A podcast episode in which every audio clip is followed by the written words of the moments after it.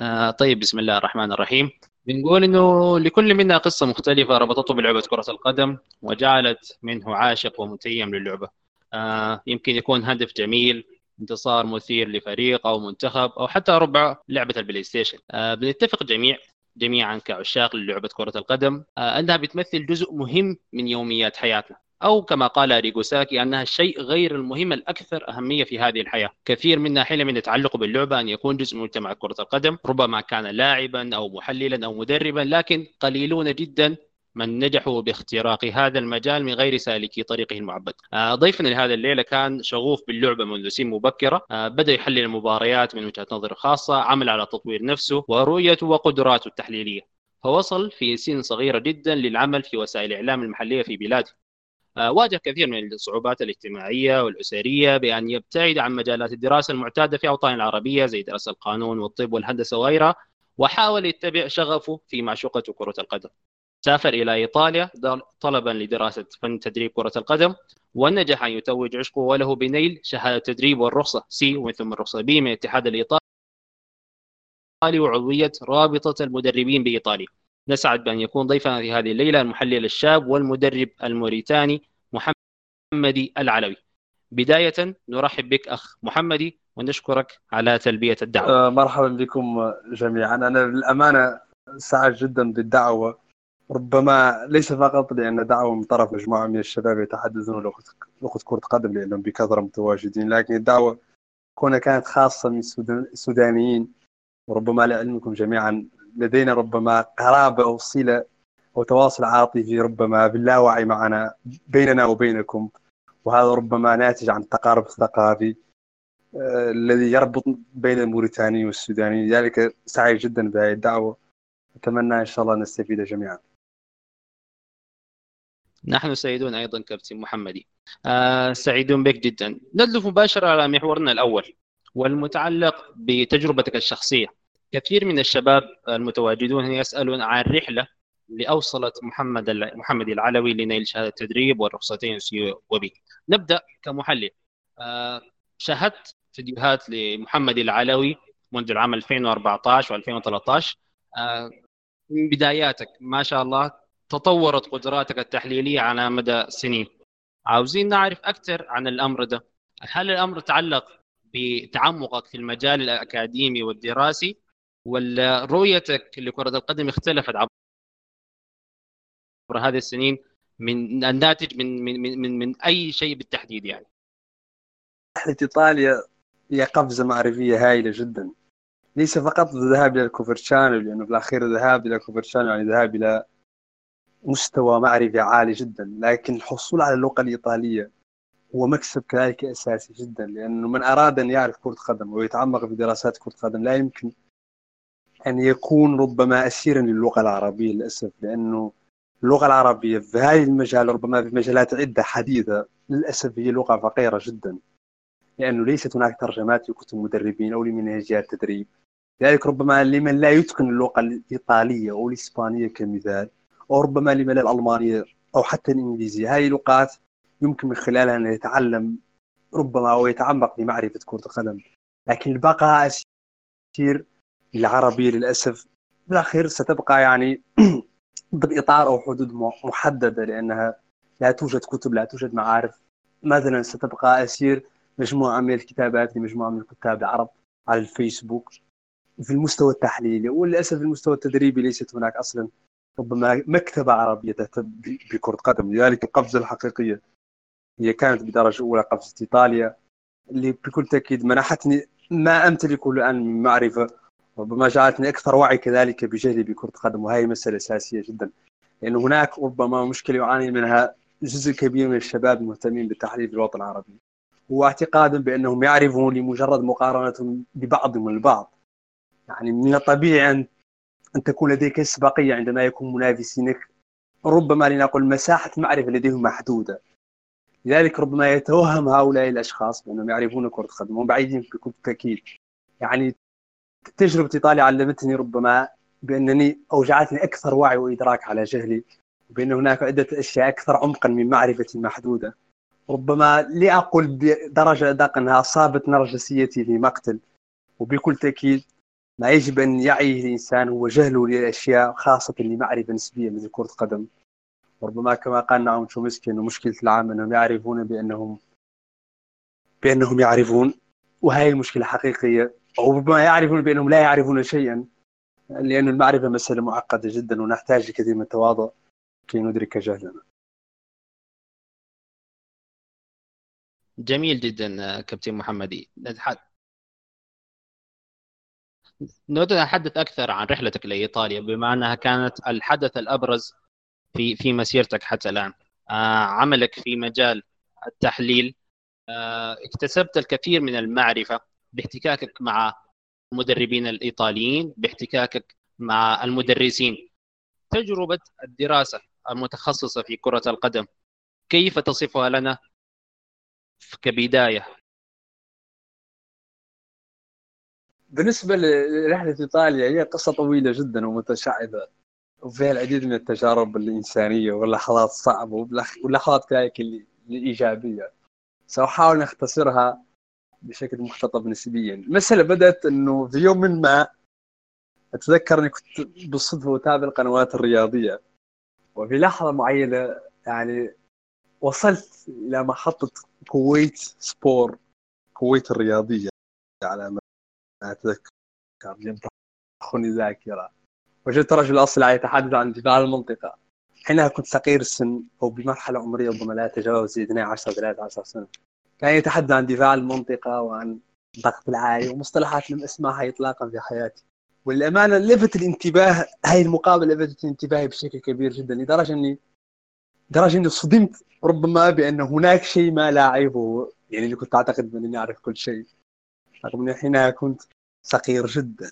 كان الرجل يتحدث عن كثير من الأشياء التكتيكية وأن هناك جانب خفي يجب أن نعي أو نستمع إليه وبأنه كرة قدم أكثر تشعب من مسألة النتيجة. يعني تحدث عن مجموعة من المصطلحات والمعارف لم أسمع بها إطلاقا. كان الرجل يدعى ريغو ساكي ربما الجميع الآن يعرفه. ذهبت إلى الإنترنت بعد تقريبا بعد يوم أو يومين وبحثت عن ريغو ساكي وجدت بأنه مدرب أسطوري لديه عدة ألقاب وانه شارك في تغيير كرة القدم بشكل جذري.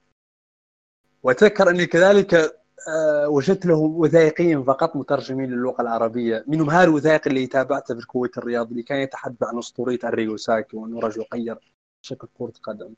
كانت تلك البداية على الأقل يعني كتواصل مع إيطاليا يعني اكتشفت أنه مثلا اكتشفت بعد الكوفرشانو اكتشفت بعد المدربين الإيطاليين. ربما كما تعرفون أنه موريتانيا دولة مستعمرة من فرنسا لذلك هناك تواصل ثقافي أكثر مع فرنسا من غيرها من بقية البلدان الأوروبية، ليس هناك تواصل مباشر مع إيطاليا اطلاقا لدرجة أنه لا توجد أصلا سفاره إيطالية في في موريتانيا، الرحلة بدأت بعد اني حصولي على البكالوريا 2011 كانت بكالوريا آداب. آه طبعا كانت لدي كنت مصمم أنه لا يجب أن أذهب اطلاقا إلى الجامعة بالعكس الجامعة ستكون فخ كبير جدا. مدى متى ما دخلت الجامعة هذا يعني بأني سأكون محرج اخلاقيا أمام الأسرة لأن أكمل دراستي. لذلك رفضت الدخول ربما كانت بداية الاحتكاك أو المعركة الغير عسكريه بكل تأكيد مع الأسرة مع الوالده بدرجة أولى. آه يعني بقيت تقريبا سنه بدون أي شيء. خيارات محدودة جدا لا. يعني بالاخير لا يمكن أن تفعل شيء لأنه ما دامت الأسرة رافضة لمسألة كونك أن أن تبحث عن تخصص بعيد كل البعد عن الثقافة الموريتانية، موريتانيا على فكرة مجتمع محافظ جدا لمن لا يعرفهم. ثنائية التخصص هي ما بين الطب والمهندسة. من غير المعقول اطلاقا خاصه فيما يتعلق بشريحة العرب. ان يتحدث أو ربما يحلم طفل بأن يكون مدرب أو حتى أن يكون لاعب كرة قدم. مثلا ربما تلاحظين أنه تشكيله المنتخب الوطني الموريتاني في 90% منها هي من لا يوجد فيها العرب لأن العرب ربما ثقافيا لديهم مشكلة شخصية مع كرة القدم لا يذيقون أكثر بسوق كرة القدم وهذا أمر عائد ربما لعده أسباب لا داعي لذكرها الآن. لذلك من غير الطبيعي ان أن يذهب شاب من أسرة تقليدية ومحافظة إلى كرة القدم يعني لكي يتخصص في في كرة القدم. المهم أنه في سنة 2012 تم تحريص الإعلام بشكل رسمي في موريتانيا فتحت عدة قنوات وإذاعات. وكنت هنا يعني شخص مولع بالتحليل وتابع كذلك عدة محللين في الوطن العربي وحاول كذلك أن أقلد لدي ثقة عالية جدا غير طبيعية. أه وبدأت يعني بمحاولة التحاق بإحدى المؤسسات الإعلامية تواصلت مع مؤسسة تدعى قناة الساحل. توافقوا على يعني أو اتفقت معهم على أن يعطوني فرصة لإعداد برنامج رياضي وصحبه بعض من الرفاق وظهرت لأول مرة كان عمري حينها تقريبا 18 سنة. وكانت تجربة صعبة جدا لشاب ربما ليس بكل تلك الإقناع أن يتحدث بوسيلة إعلام رسمية ويقسم صفوف الكفر على المدربين وينتقد ذاك وينتقد ذاك. تعرضت لكثير من السخرية في البدايات لاني لم أكن مقنع اطلاقا. بحكم سني الأخير تثق بالأكبر سنا. هاي مسألة ربما متعلقة باللاوعي للبشر. لذلك كانت البداية صعبة جدا. حاولت أن أقدم محتوى مختلف رغم أنه تحليلي حينها كان يعني كان سطحي جدا لدرجة كبيرة. كنت أعتمد على اني رغم من اعتقادي بأنني كنت أعرف ما أتحدث عنه لكن كان مجرد حديث إنشائي موزون جدا لغويا. لكن بكل تأكيد مضمونه كان فارغ جدا. لكن بالأخير ما يبحث عنه البشر هو هو ذلك المتحدث اللبق وليس ذلك اللي يتحدث بعمق أكثر لأنه يعني الحقيقة العامة للأسف غالبيتهم لا يفهمون أو ليسوا أصلا على اطلاع أه وصلت إني ظهرت في الإعلام المحلي في قناتي لمدة سنتين تقريبا حتى اواخر 2000 أو بداية 2015 تقريبا. والبرنامج اللي كنت بحلل فيه حقق نجاح جيد بعدها حتى نجحنا في تحقيق يعني جائزه أفضل برنامج محلي كان اسمه نبض الملاعب. و يعني بعد بالاخير قررت إني يجب أن أبدأ لأنه الأساس من العائلة بالاخير اقتنعوا إنه إنه هذا الشاب وولدهم بالاخير يجب أن يفعل ما يريد لأنه بالاخير يعني تجربة الظهور في وسائل الإعلام المحلية منحت ربما مستوى معين من الثقة بيني والأسرة. لذلك قرروا أخيرا الوثوق في المسألة انه خاصة الوالده انها مستعده للدعم الاقتصادي. إن رحله تقريبا مكلفة جدا على الصعيد الاقتصادي. المهم ذهبت إلى المغرب آه، درست عام بالمعهد الثقافي الإيطالي التابع للسفاره أنهيت سنة من اللغة تقريبا. كانت الاستفادة محدودة جدا لأنه الأخير إذا لم تدرس لغة في المجتمع اللي يتحدث باللغة. مستوى دراستك سيكون أو تفاعلك على الأقل مع الدراسة سيكون محدود جدا. المهم آه، ذهبت بعد تلك السنة إلى فرنسا إلى إيطاليا. و... وربما كنت ذكي جدا تكتيكيا في اختيار وفي اتخاذ قرار أساسي إنه سجلت في الجامعة جامعة فرنسا. وكان الغرض من ذلك الحصول على الحي الجامعي. يعني أعرف بأن إذا حصلت على حي جامعي سأحصل على البيئة تساعد على تعلم اللغة. وهي مسألة كانت أساسية جدا. حصلت على الحي الجامعي حتى على الصعيد الاقتصادي يعني في الأخير التكلفة ستكون أقل. أه وفي نفس الوقت ذهبت إلى الكوفرشان للاستطلاع في مسألة تسجيل تسجيل الش... يعني كيفية تسجيل الشهادات التدريبية. للأمانة كانت لديهم شروط شبه تعجيزية ومعقدة جدا. كان من ضمنها مثلا أن تكون أن تملك أولا إقامة في إيطاليا أن تملك شهادة البيدوة أو البيدي في اللغة الإيطالية أن تملك على ما أتذكر حتى في العمر هناك عمر محدد. مثلا في ال UEFA B لا يمكن تشارك إلا إذا كان عمرك 23 سنة. في ال UEFA C يجب أن تملك عمر 22 سنة. آه، من شروطهم وهذه الأساس والأهم أن تكون لديك رسالة رسمية من طرف اتحاد بلدك يعني رسالة اعتراف بهويتك كمدرب وطلب كذلك الاتحاد الإيطالي لقبول هذا الشخص وهذا المعني بالمشاركة معكم في دورات. هاي تقريبا هي الرسالة للأسف تمنع عدة شباب أو على الأقل وجد شابين أحدهم من تونس والآخر من المغرب. كلهم للأسف وصلوا لإيطاليا وفشلوا في تسجيل كوفرشانو بسبب عدم حصولهم على ترخيص أو طلب رسمي من طرف الاتحاد. ربما كنت أنا محظوظ جدا لكون موريتانيا بلد صغير جدا وبحكم أني أمتلك علاقات مباشرة مع رئيس الاتحاد الموريتاني لذلك كانت كل المسائل اللوجستية المتعلقة بالاتحاد الموريتاني كانت متوفرة بشكل لبق وسهل. آه، حصلت على هذه الرسالة وبعدين آه، كانت كان يجب أن أن أدخل في امتحانات ما قبل الدخول. أتذكر أن UEFA C كانت سهلة جدا لم تكن معقدة اطلاقا وبعدها يجب أن ندفع المبلغ المالي اللي يكون عادة بين ال 1000 وال 2500 أورو. آه، انتظرت حتى السنة الثانية وشاركت يعني في السنة الأولى لما انتهيت من ال UEFA C حصلت على فرص عمل في نادي يدعى كاستيلو وهو نادي من انديه الهواة في ضواحي فلورنسا وفي فلورنسا آه، كان نادي لديه فرق فئات سنية وكنت يعني السنة الثانية دربت بشكل رسمي أحد فرق مواليد 2005 بالتحديد. وفي السنة الأولى كنت مساعد مواليد 2004 آه، السنة الثانية آه، هي كانت سنة ال UEFA B لأن حينها وصلت كذلك لعمر ال 23 okay في السنة الثانية حصلت على على التسجيل بال UEFA B وكان صعب جدا لأنه عليه زحمة بمئات المدربين وحتى مسألة الحصول على التسجيل تحتاج لنقاط عدة يعني تكون لديك عدة امتيازات في ال CV. يعني ليس كل شخص يمكن أن يسجل. أنا كنت محظوظ كذلك مرة أخرى لأني وجدت الاتحاد الموريتاني اللي دعمني بشكل كبير راسل بشكل مباشر بطلب للاتحاد الإيطالي أن يتم قبول آه، اسمي من ضمن المشاركين. وأتذكر أنه المشاركين اللي كانوا معي بعد تجاوزنا طبعا الامتحان الامتحان تقريبا شاركوا فيه في حدود 92 شخص آه، سيتم اختيار 42 شخص منهم. اتذكر أنه في القائمة المختارين كان هناك عدة أسماء لعبوا حتى في الدرجة الأولى في الدوري الإيطالي. آه، كانت فعلا تجربة مميزة جدا أن تتجاوز الامتحان مشاركة. وبعدين شاركت الدورة استمرت تقريبا لخمسة أشهر كانت فيها الدراسة النظرية والتطبيقية.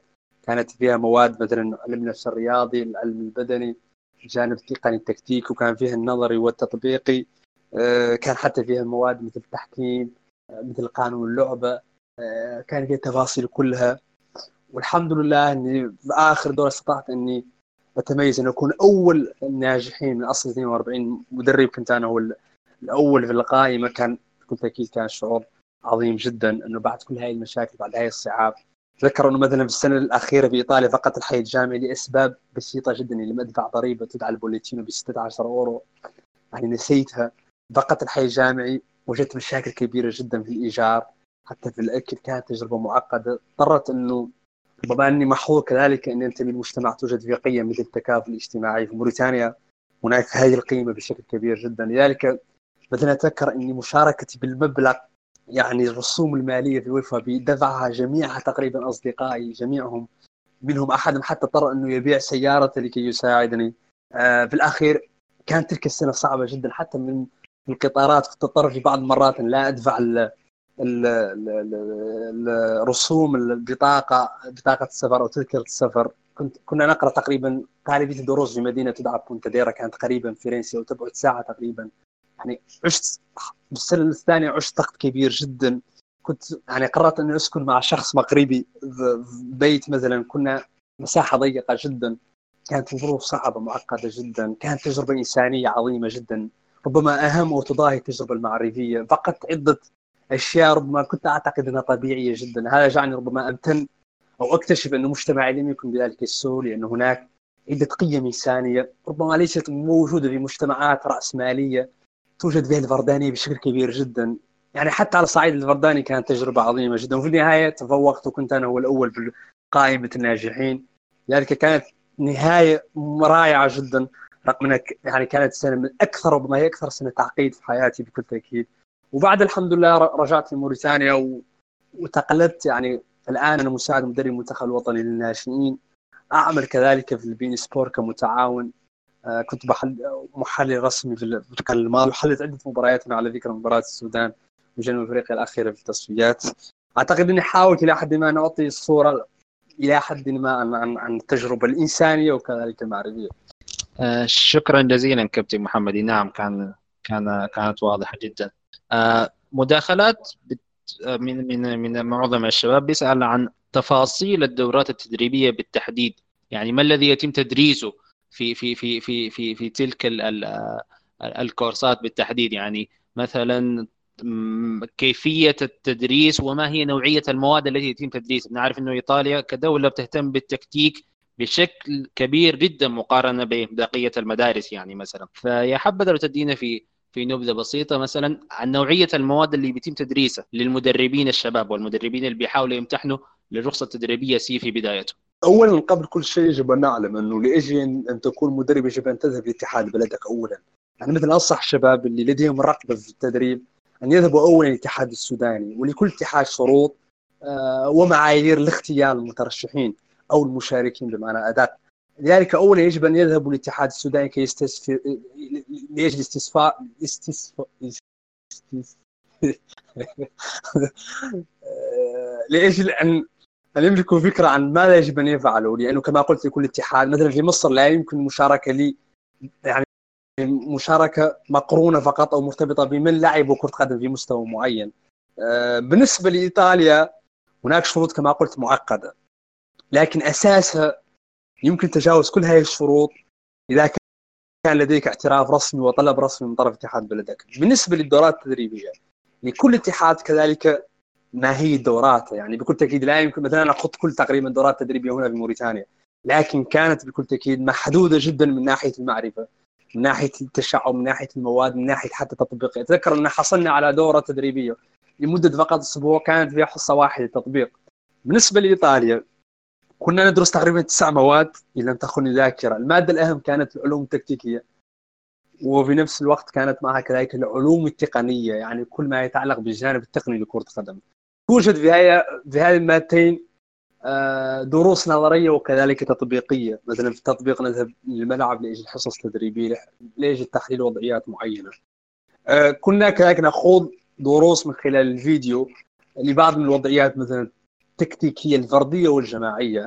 آه، كنا نخوض كذلك ضمن إطار هذه المواد منهجية المدربين. يعني درسنا تقريبا كل منهجيات تدريبية.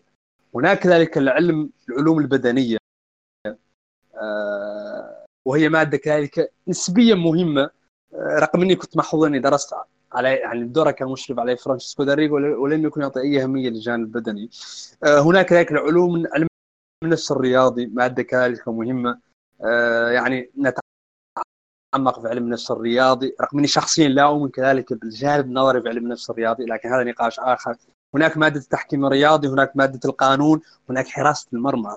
وهناك كرة الصلاة كذلك مادة متخصصة خاصة بكرة الصلاة تتحدث عن الوضعيات التكتيكية كلها في كرة الصلاة أعتقد هذه تقريبا هي ماهية الدورات التدريبية آه، على الأقل في إيطاليا. يعني كما قلت لكل اتحاد معايير محتوى مغاير لما هو عليه للآخر.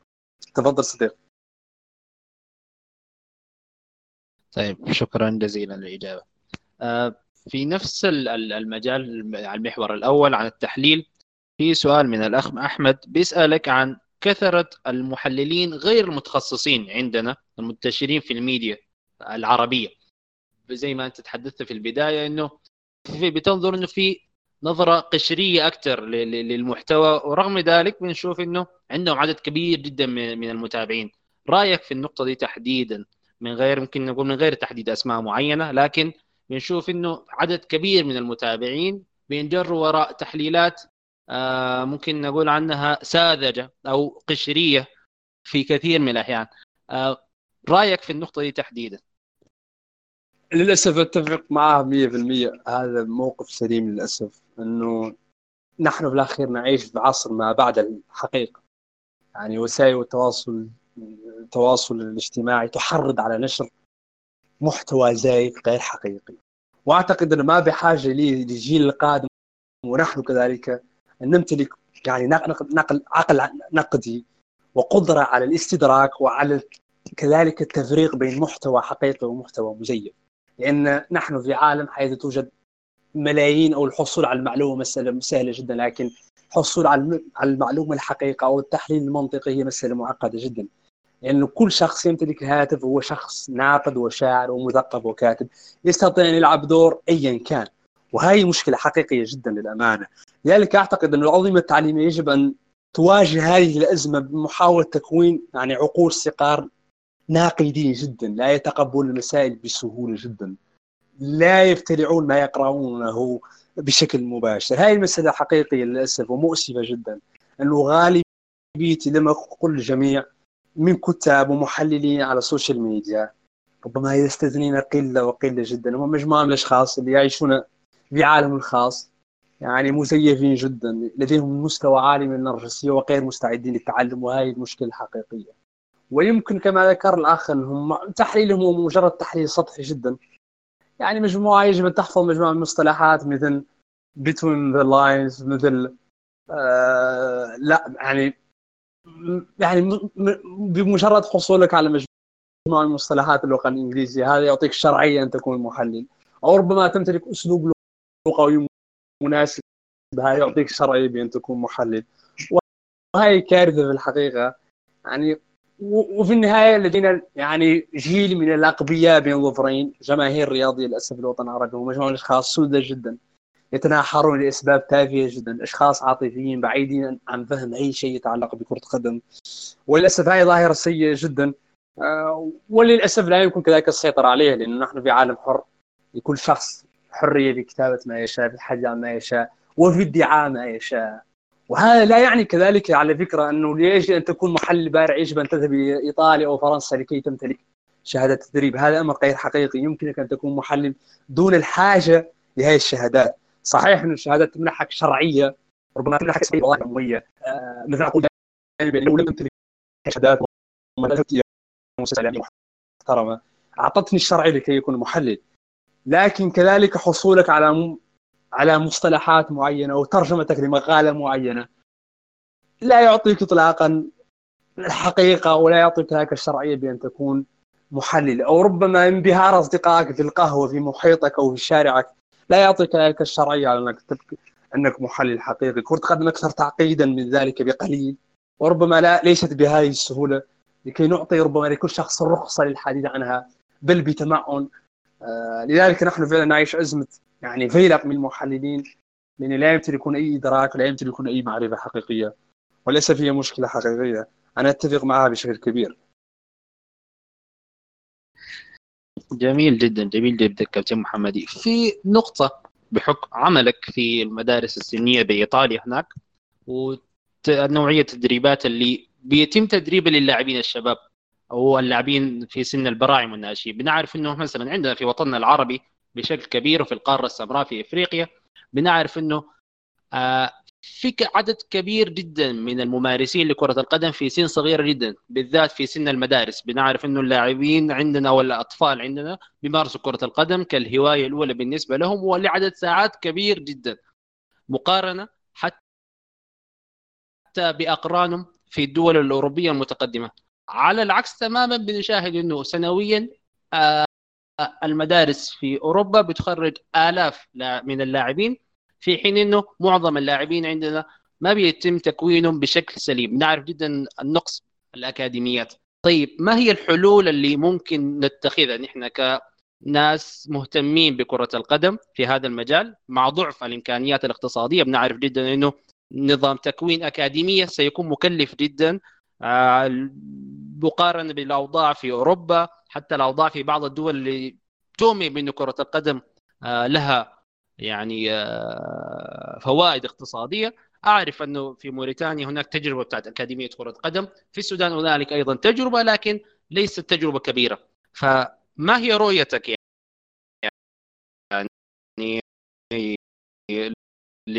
لنقل الأمر لكرة قدم الشوارع لكيفية تطوير كرة القدم الشوارع بصك أكبر مما هي عليه الآن. مسألة الوقت. بالموسم أو في السنة ما قبل الماضيه قمنا بدراسة في موريتانيا. أه تتعلق بالتوقيت. أه لماذا نمارس كرة قدم أكثر من غيرنا وماذا كان نملك مواهب كان هذا هو التساؤل. وفي الحقيقة اكتشفنا أنه تاكدنا أننا أن الطفل في موريتانيا لمجرد أن يصل لسن الثامنة عشر يمارس كره قدم بمعدل أو يصل ل 8000 ساعة و600 دقيقة و600 ساعة. يعني في حدود ما يناهز 9000 ساعة. ربما لأجل إتقان أي مهنة أو أي وظيفة أو أي موهبة ربما تحتاج لمعدل في حدود ما بين 8000 ل 10000 ساعة. في إيطاليا وهي مقارنة في الدراسة إيطاليا يمارس الطفل للأسبوع كرة قدم لمدة ثلاث ساعات فقط. ساعة ونصف وساعة ونصف مقسمة في الأسبوع لأنه ليست هناك ثقافة الشارع. وفي النهاية يصل فقط لمعدل 3400 ساعة وهو معدل ضعيف جدا إذا ما قورن بالطفل في موريتانيا.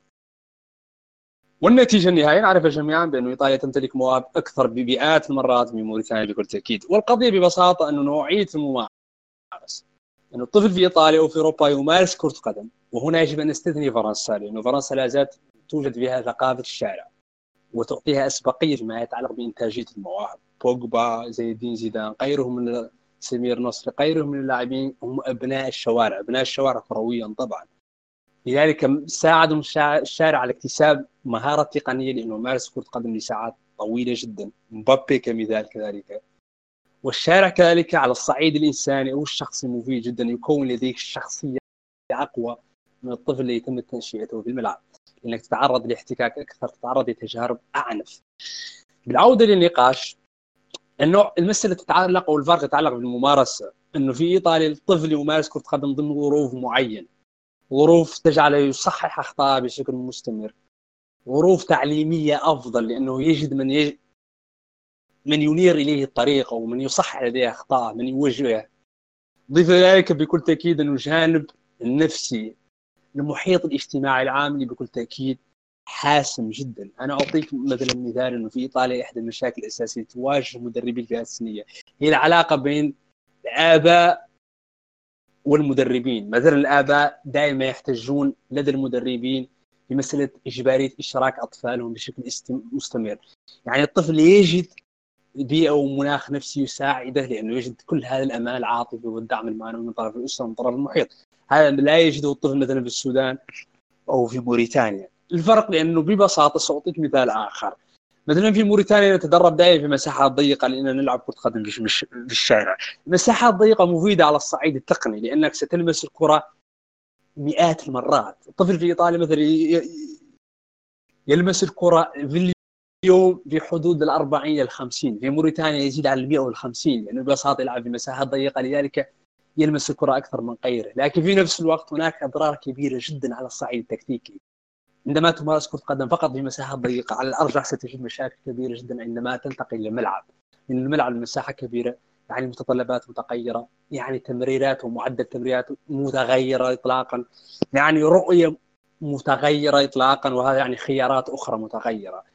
لذلك نبالغ جدا في ممارسة كرة قدم في مساحات ضيقة لذلك ننتج لاعبين يفكرون ويتصرفون فقط في مساحات ضيقة لكن ليس لديهم قدرة إطلاقا على لعب كرة قدم في مساحات كبيرة جدا. مثلا إحدى الحلول اللي اقترحناها ومحاوله السيطرة على كرة قدم الشارع لأننا لا نمتلك إمكانيات لكي نبني عشرات الأكاديميات. صحيح أننا نمتلك أكاديمية الآن يعني تعتبر نسبيا مثال على الأقل في منطقة غرب أفريقيا لكن في الأخير لا نمتلك إمكانيات لكي ننتج مواهب بالمستوى العالي. أحد المقترحات اللي اقترحنا هي السيطرة أو محاولة صنع كرة قدم في الشارع مغايرة. كمثال اللعبة التي نلعب هنا في موريتانيا تسمى بيتيكا أي الملعب الصغير وهي عبارة عن ملعبين صغيرين جدا بمساحة لا تتجاوز متر ونصف تقريبا. يعني ملعبين حارسين ومرميين بمتر ونصف تقريبا. يلعبون خمسة ضد خمسة ثلاثة ثلاثة ضد ثلاثة أربعة ضد أربعة. حصلوا حتى إلى سبعة ضد سبعة. في الحقيقة المشكلة الأساسية التي اكتشفنا أنه عندما يذهب اللاعب في موريتانيا للمستوى العالي محليا في درجة ثانية درجة أولى يلعب كرة قدم فقط بشكل مباشر بمعنى أنه يستهدف فقط العمق. يعني ليس بإدراك على أنه يلعب استقلالا عرض الملعب أنه يلعب بشكل عرضي أكثر. هذا لأنه تربى طريقة تربية لأنه تربى في يعني لعب مباريات تحرض على أن يلعب على العمق فقط على أن يبحث فقط عن المرمى الصغير اللي متواجد فقط في العمق. نحن مثلا في ثقافتنا نقول بأنه من العيب أن تلعب كجناح لأنه الكرة لن تصلك. هذا صحيح للأسف في البيئات السنية لأنهم يلعبون بهذه الطريقة حيث يتم تجاهل عرض الملعب. لذلك عندما يذهبون للمستوى العالي أو للمرمى أو للملعب الكبير يلعبون بشكل اعمق يعني مثلا الدوري الموريتاني هو أحد أقل الدوريات في العالم. قد اجزم أنه أكثر دوري في العالم يتم استخدام عرض الملعب فيه. يعني نلعب فقط بشكل مباشر لأننا ضحية. ما اقترحنا هو تغيير هذه اللعبة هي لعبة البتيكان والملعب الصغير. أن نضع ثلاث مرامي ضد ثلاث مرامي. يعني كل مر يعني مرميين كأطراف ومرمى في العمق وكذلك في الجهة المقابلة. هذا سيجعل الصقار اولفيتيا يفكرون دائما بأن يلعبوا بالعرض لأنهم يستطيعون تسجيل الهدف في عرض الملعب في المرمى الموجود على الطرف. هذا سيجعل الملعب أو المباراة متنوعة حيث يوجد العمق وحيث يوجد العرض. هذه أحد المقترحات اللي اقترحناها على الاتحاد الموريتاني على المكتب الفني محاولة تغيير نوعية كرة القدم أو السيطرة عليها. المقترح الثاني كان محاولة تأطير مدربي الشوارع. يعني مثلا كل شارع وكل حي لديه مدرب وطبعا هو مدرب مجرد شاب لا يتجاوز بالقالب عمره 20 سنة وشغوف بالتدريب. امتهن هاي المهنة بدافع الشغف فقط. نحاول تكوينهم يعني في كل فترة نحاول أن نصل إليهم ونمنحهم مجموعة من من التمارين نؤطرهم مثلا نمتلك أرقام ونتصل عليهم يتصلون علينا في الوقت اللي يحتاجون لمعلومة أو تساؤل تكتيكي. هذا ربما كمحاولة للسيطرة على نوعية كرة قدم لكي نلعب بشكل أدق أو نلعب بشكل أصح مما نلعب سابقا. هذا ربما سيساعدنا بكل تأكيد على تصحيح أخطائنا. أعتقد هذه التجربة التي نحاول على الأقل أن نعمل بها. أتمنى أن أكون قد اختصرت بها الإجابة لأن السؤال متشعب وطويل جدا. تفضل صديقي. شكرا شكرا شكرا كابتن محمدي. أه قبل ما أقفل المحور الأول بخصوص التجربة الشخصية أه في سؤال من أحد الأصدقاء بيتكلم عن الأكاديمية الوطنية بموريتانيا والتجربة أه كيف إنها كيف ساهمت في تطوير المنتخب. أه ولو يعني أحب ممكن في برضه في وقت قصير إذا كان من نقاط أساسية ممكن ننقل عبرها التجربة إلى السودان مثلا ما هو الأمر اللي بنحتاجه بالتحديد يعني.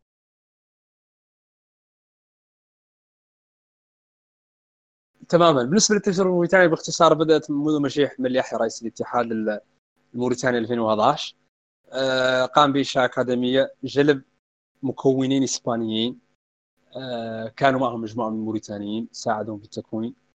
التجربة آه، كانت بمحاولة يعني اختطاف أفضل مواهب في موريتانيا. مثلا في كل سنة نذهب لجميع الولايات نأخذ أفضل المواهب في كل سنة تقريبا نقوم بجلب 42 موهبه هي الأفضل محليا. يسكنون في الأكاديمية يعني معيشتهم أكلهم كل شيء وعلى حساب على حساب الاتحادية. المدرسة التي يدرسون فيها هي مدرسة قريبة من الاتحادية وكذلك تتكفل الاتحاد بجميع مصاريف السكن والدراسة وكذلك الحياة مثلا حتى لديهم لديهم دارسين حتى العلوم الشرعية القرآن الكريم. يعني باختصار السيطره على حياتهم بكل جوانبها. يخرجون بيوم واحد وهو يوم الاحد يعودون لأهلهم ومن ثم يجب أن يعودوا آه، قبل أو ليلة الاثنين بالتحديد. آه، يعني السيطره على حياته على تفاصيلها بكل تفاصيل. آه، لذلك إلى حد ما على الأقل كبداية نجحت موريتانيا في مثلا تخريج عدة مواهب. مثلا قبل موسمين نجحنا في تخريج لاعبين للدوري الإسباني. آه، لكن هناك كذلك مسألة مهمة جدا ساهمت في هذه في هذه النقلة وهي مشاركة المنتخب الموريتاني في ست مناسبات متتالية لحد السنة الماضية في بطولة كوتيف وهي بطولة ودية تقام للمنتخبات الشباب في إسبانيا يشارك فيها مثلا 16 منتخب من جميع بقاع العالم. موريتانيا كانت تشارك باستمرار. هذه البطولة متابعة من طرف جميع المكون جميع الكشافة في في أوروبا خاصة في إسبانيا. لذلك استطعنا ان ان أن نرسل موهبتين إلى ليفانتي آه، بعدها كذلك في الموسم الماضي ألافيس وهو عبد الله محمود اللي شارك قبل تقريبا ثلاثة أيام في مباراة ألافيس ضد أتلتيكو مدريد. آه، يعني تجربة لا زالت بسيطة لا زالت محدودة تحتاج طبعا إمكانيات أكبر لكن على الأقل من ناحية المردود الإنتاجية آه، يعني لا حد ما راضين نسبيا عن هذه التجربة من ناحية النتيجة على الأقل لكن بكل تأكيد تحتاج لإنتاج عدة أكاديميات بمستوى آخر تحتاج كذلك لتكوين وهذه المسألة الأهم المسألة الأساسية هي تكوين المدربين تكوين المدربين في الفئات السنية. هذه هي النقلة التي تحدث يعني نقول النهضة أو الثورة الكروية التي نتمناها. آه، شكرا جزيلا كابتن محمد. يمكن في المحور الأول حاولنا نغطي التجربة الشخصية بالنسبة للكابتن محمدي والتجربة الميريتانية بدايته وصوله آه، الحصول على شهادة تدريب والرخصة سي والرخصة بي على أمل إنه نشاهده كمدرب آه، للمنتخبات ومدرب آه، للأندية في المراحل القادمة. ممكن نقول إنه هنا دي ده المحور الأول بتاعنا. كده نكون اختتمناه؟ المحور الثاني إن شاء الله حيكون مع محمد النوش. حيبدأ يسأل أسئلة آه، متعلقة بجوانب كرة القدم سواء محور عن إيطاليا سواء كان محور عن أشياء متنوعة. فدكتور محمد لو موجود ممكن يدخل. آه طيب نرحب تاني بالمستر محمد. وبجد يعني نشكر التعامل الرحبي بتاعه. وقبل استضافتنا المتواضعة في ال server فالمحور الثاني هنا هنقوم نتكلم إن شاء الله عن المدارس السنية والفئات السنية والتغييرات اللي حدثت تبع ال modern football والكرة الحديثة وكم حاجة كده بإذن الله. آه بداية طيب بحكم تجربتك السابقة في نادي الكاستيانو وحاليا أنت كمدرب مساعد في قطاع الناشئين آه بداية بس عايزين نعرف الأثر النفسي أو تعاملكم أنتم كمربين آه قبل أن تكونوا مربيين والتخبطات اللي بتحصل لليافعين في الفئات السنية. يعني تعاملكم كيف بيكون معاه قبل ما تكونوا أنتم كمدربين أو كجانب تكتيكي والأشياء الأخرى؟ من جانب إنساني يعني ونفسي.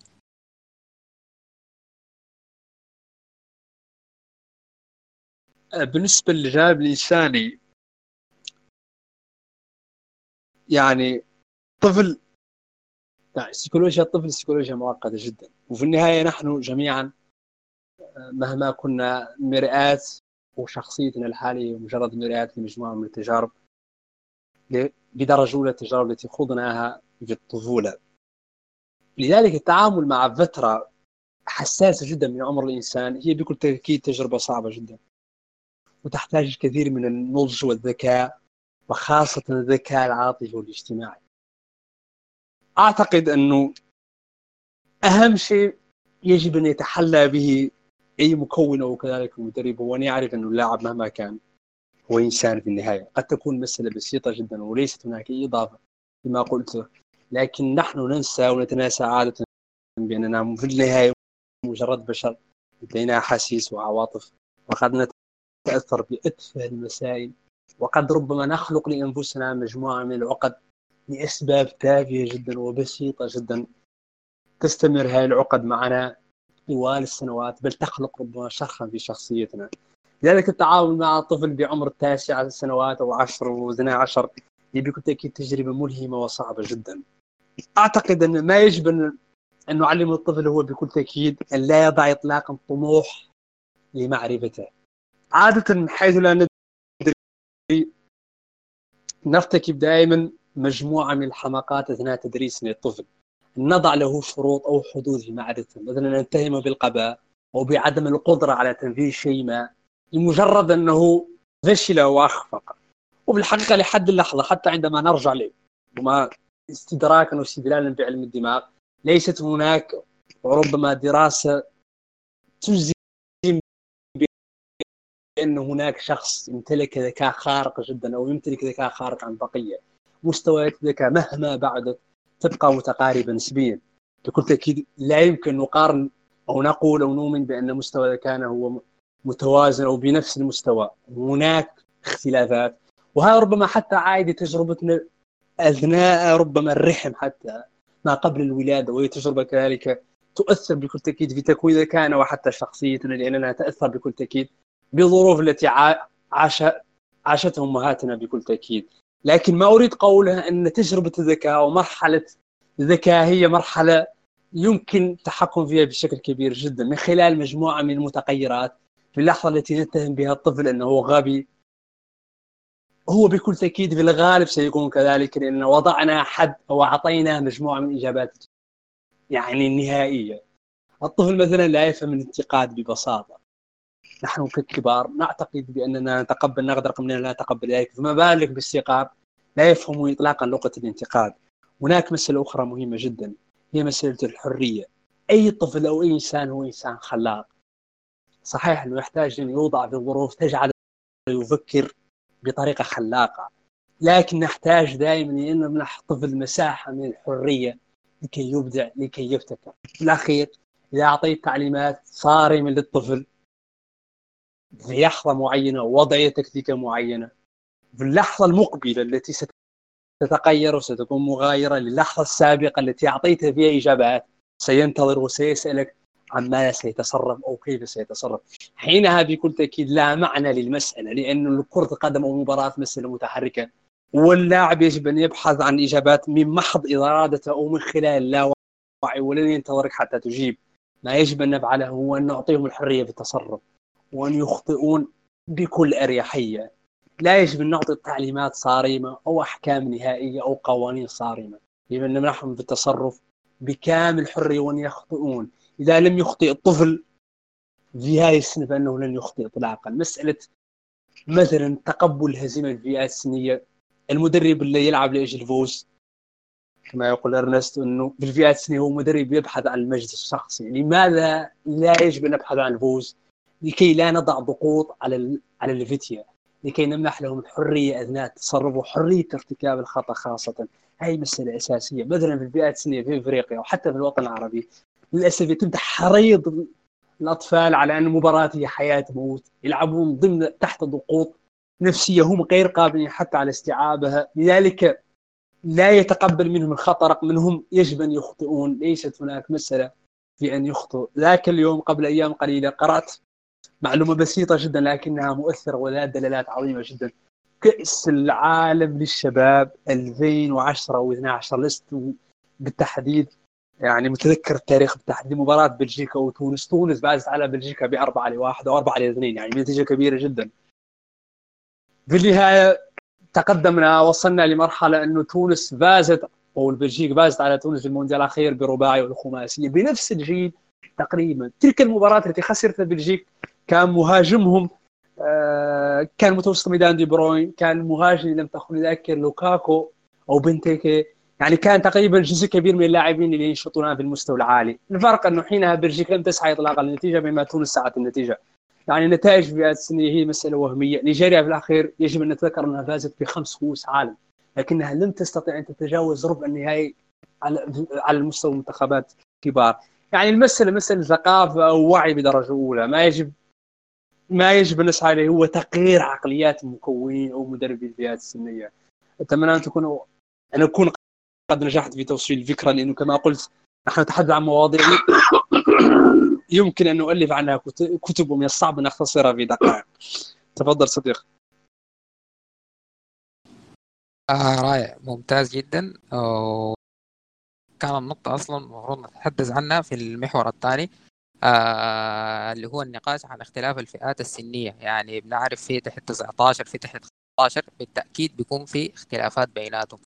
آه لكن في حد أدنى أو شيء بيجمع الفئات السنية أو توصيل الرسالة التكتيكية. فالحديث باختصار عن الجرعات التكتيكية أو المطلوب من من من اللعيبة والأشياء اللي أنتم بتوصلوها لهم يعني بجانب إنه الحرية. هي الحرية في اتخاذ القرارات والأخطاء. وانه. وانه قابليتهم في الأخطاء.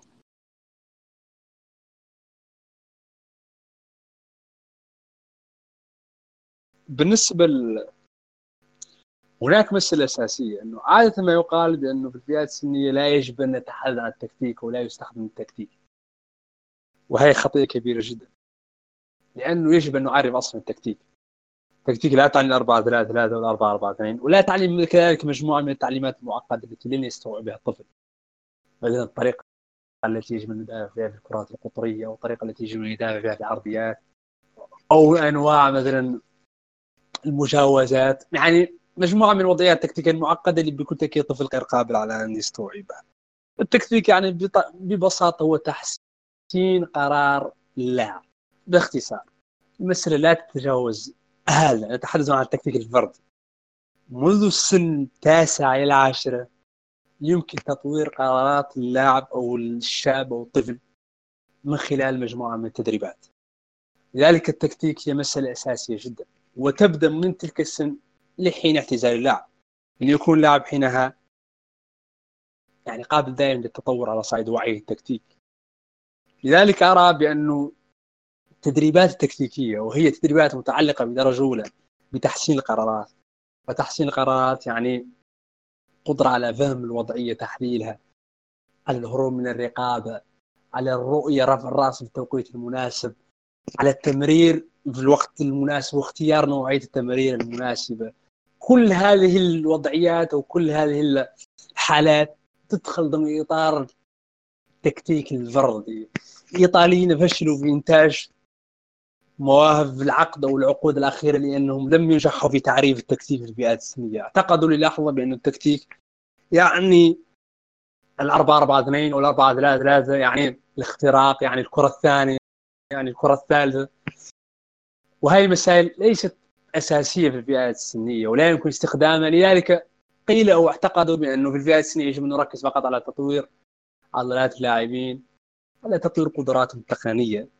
لكن المساله أعتقد ان أكثر تعقيدا من ذلك. لذلك أعتقد أنه ما يجب أن نمتلك الدرجه الاولى هي القوة التكتيكية والذكاء التكتيكي. هذا لا يعني بأنه لا يجب أو يجب أن ننسى الكرة. في النهاية هي كرة قدم يعني جانب تقني يعني يتعلق بالتمرير بالمراوغة.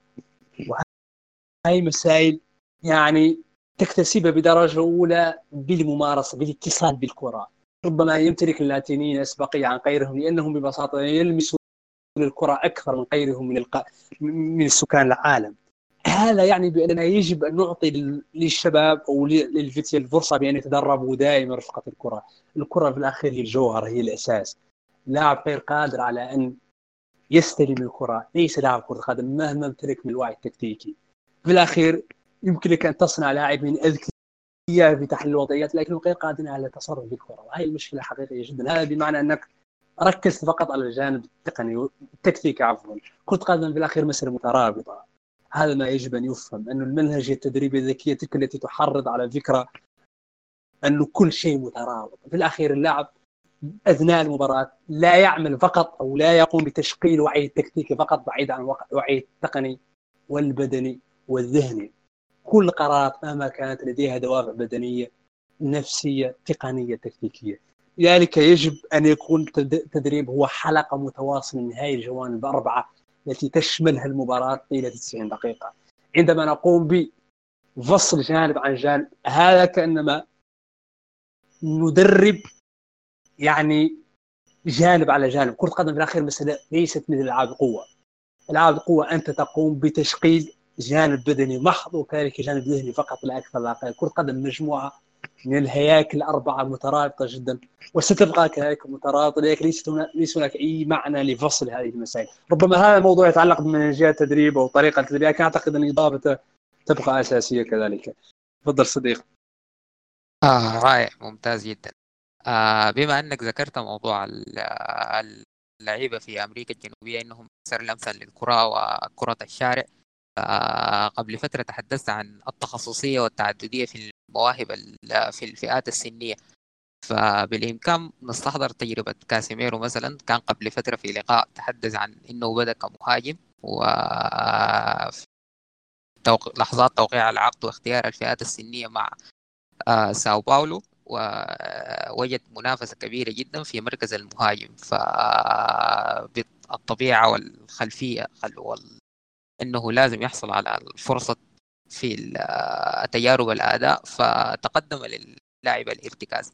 وفي المقابل بنجد في أوروبا مثلا كما أنت ذكرت كيميتش وكان في ديليخت مع أياكس في فترة لعب كلاعب ارتكاز لتحسين التمرير والادوار الأخرى غير الدفاع.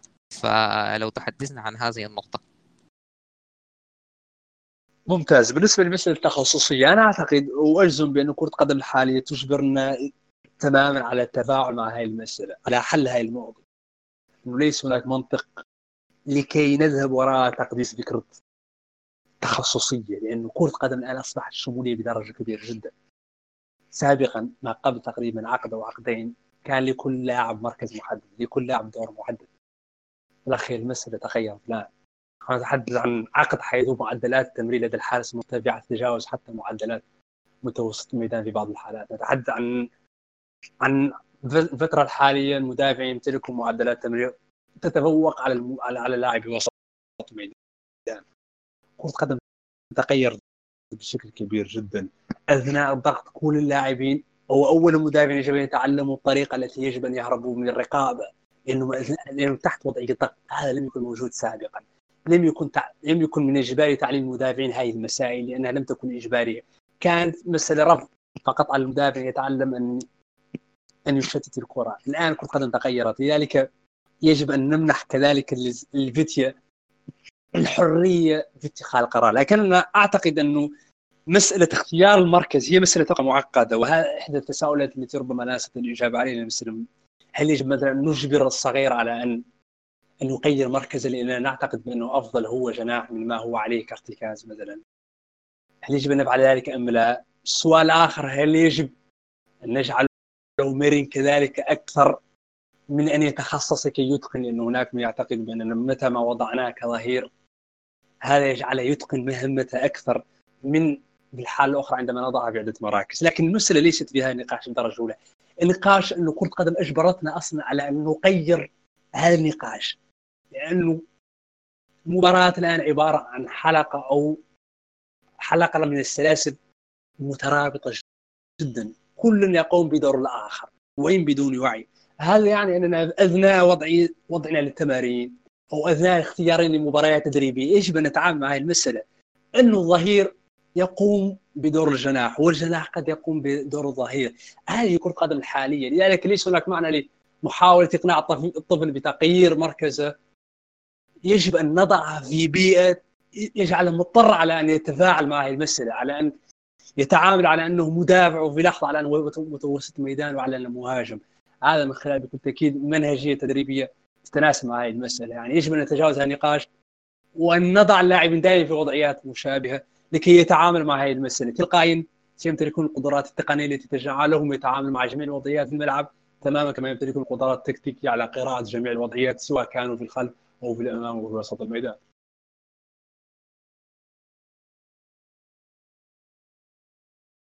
آه تمام. آه طيب.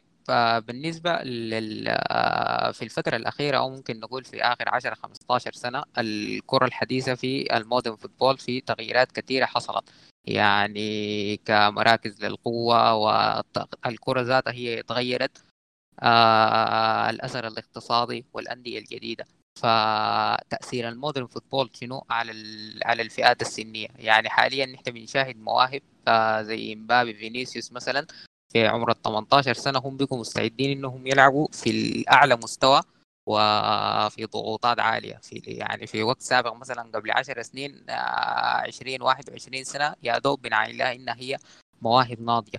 فلو تحدثنا عن التغييرات الصاحبة للكرة الحديثة مع الفئات السنية والمواهب الشابة والضغوطات الملقاة عليهم. يعني مثلا كان في قبل فترة الحادثة بتاعت رحيم يعني هو كان مع ليفربول يا دوب عمره 18 19 سنة هو عنده بنتين مارتيال نفس القصة يعني.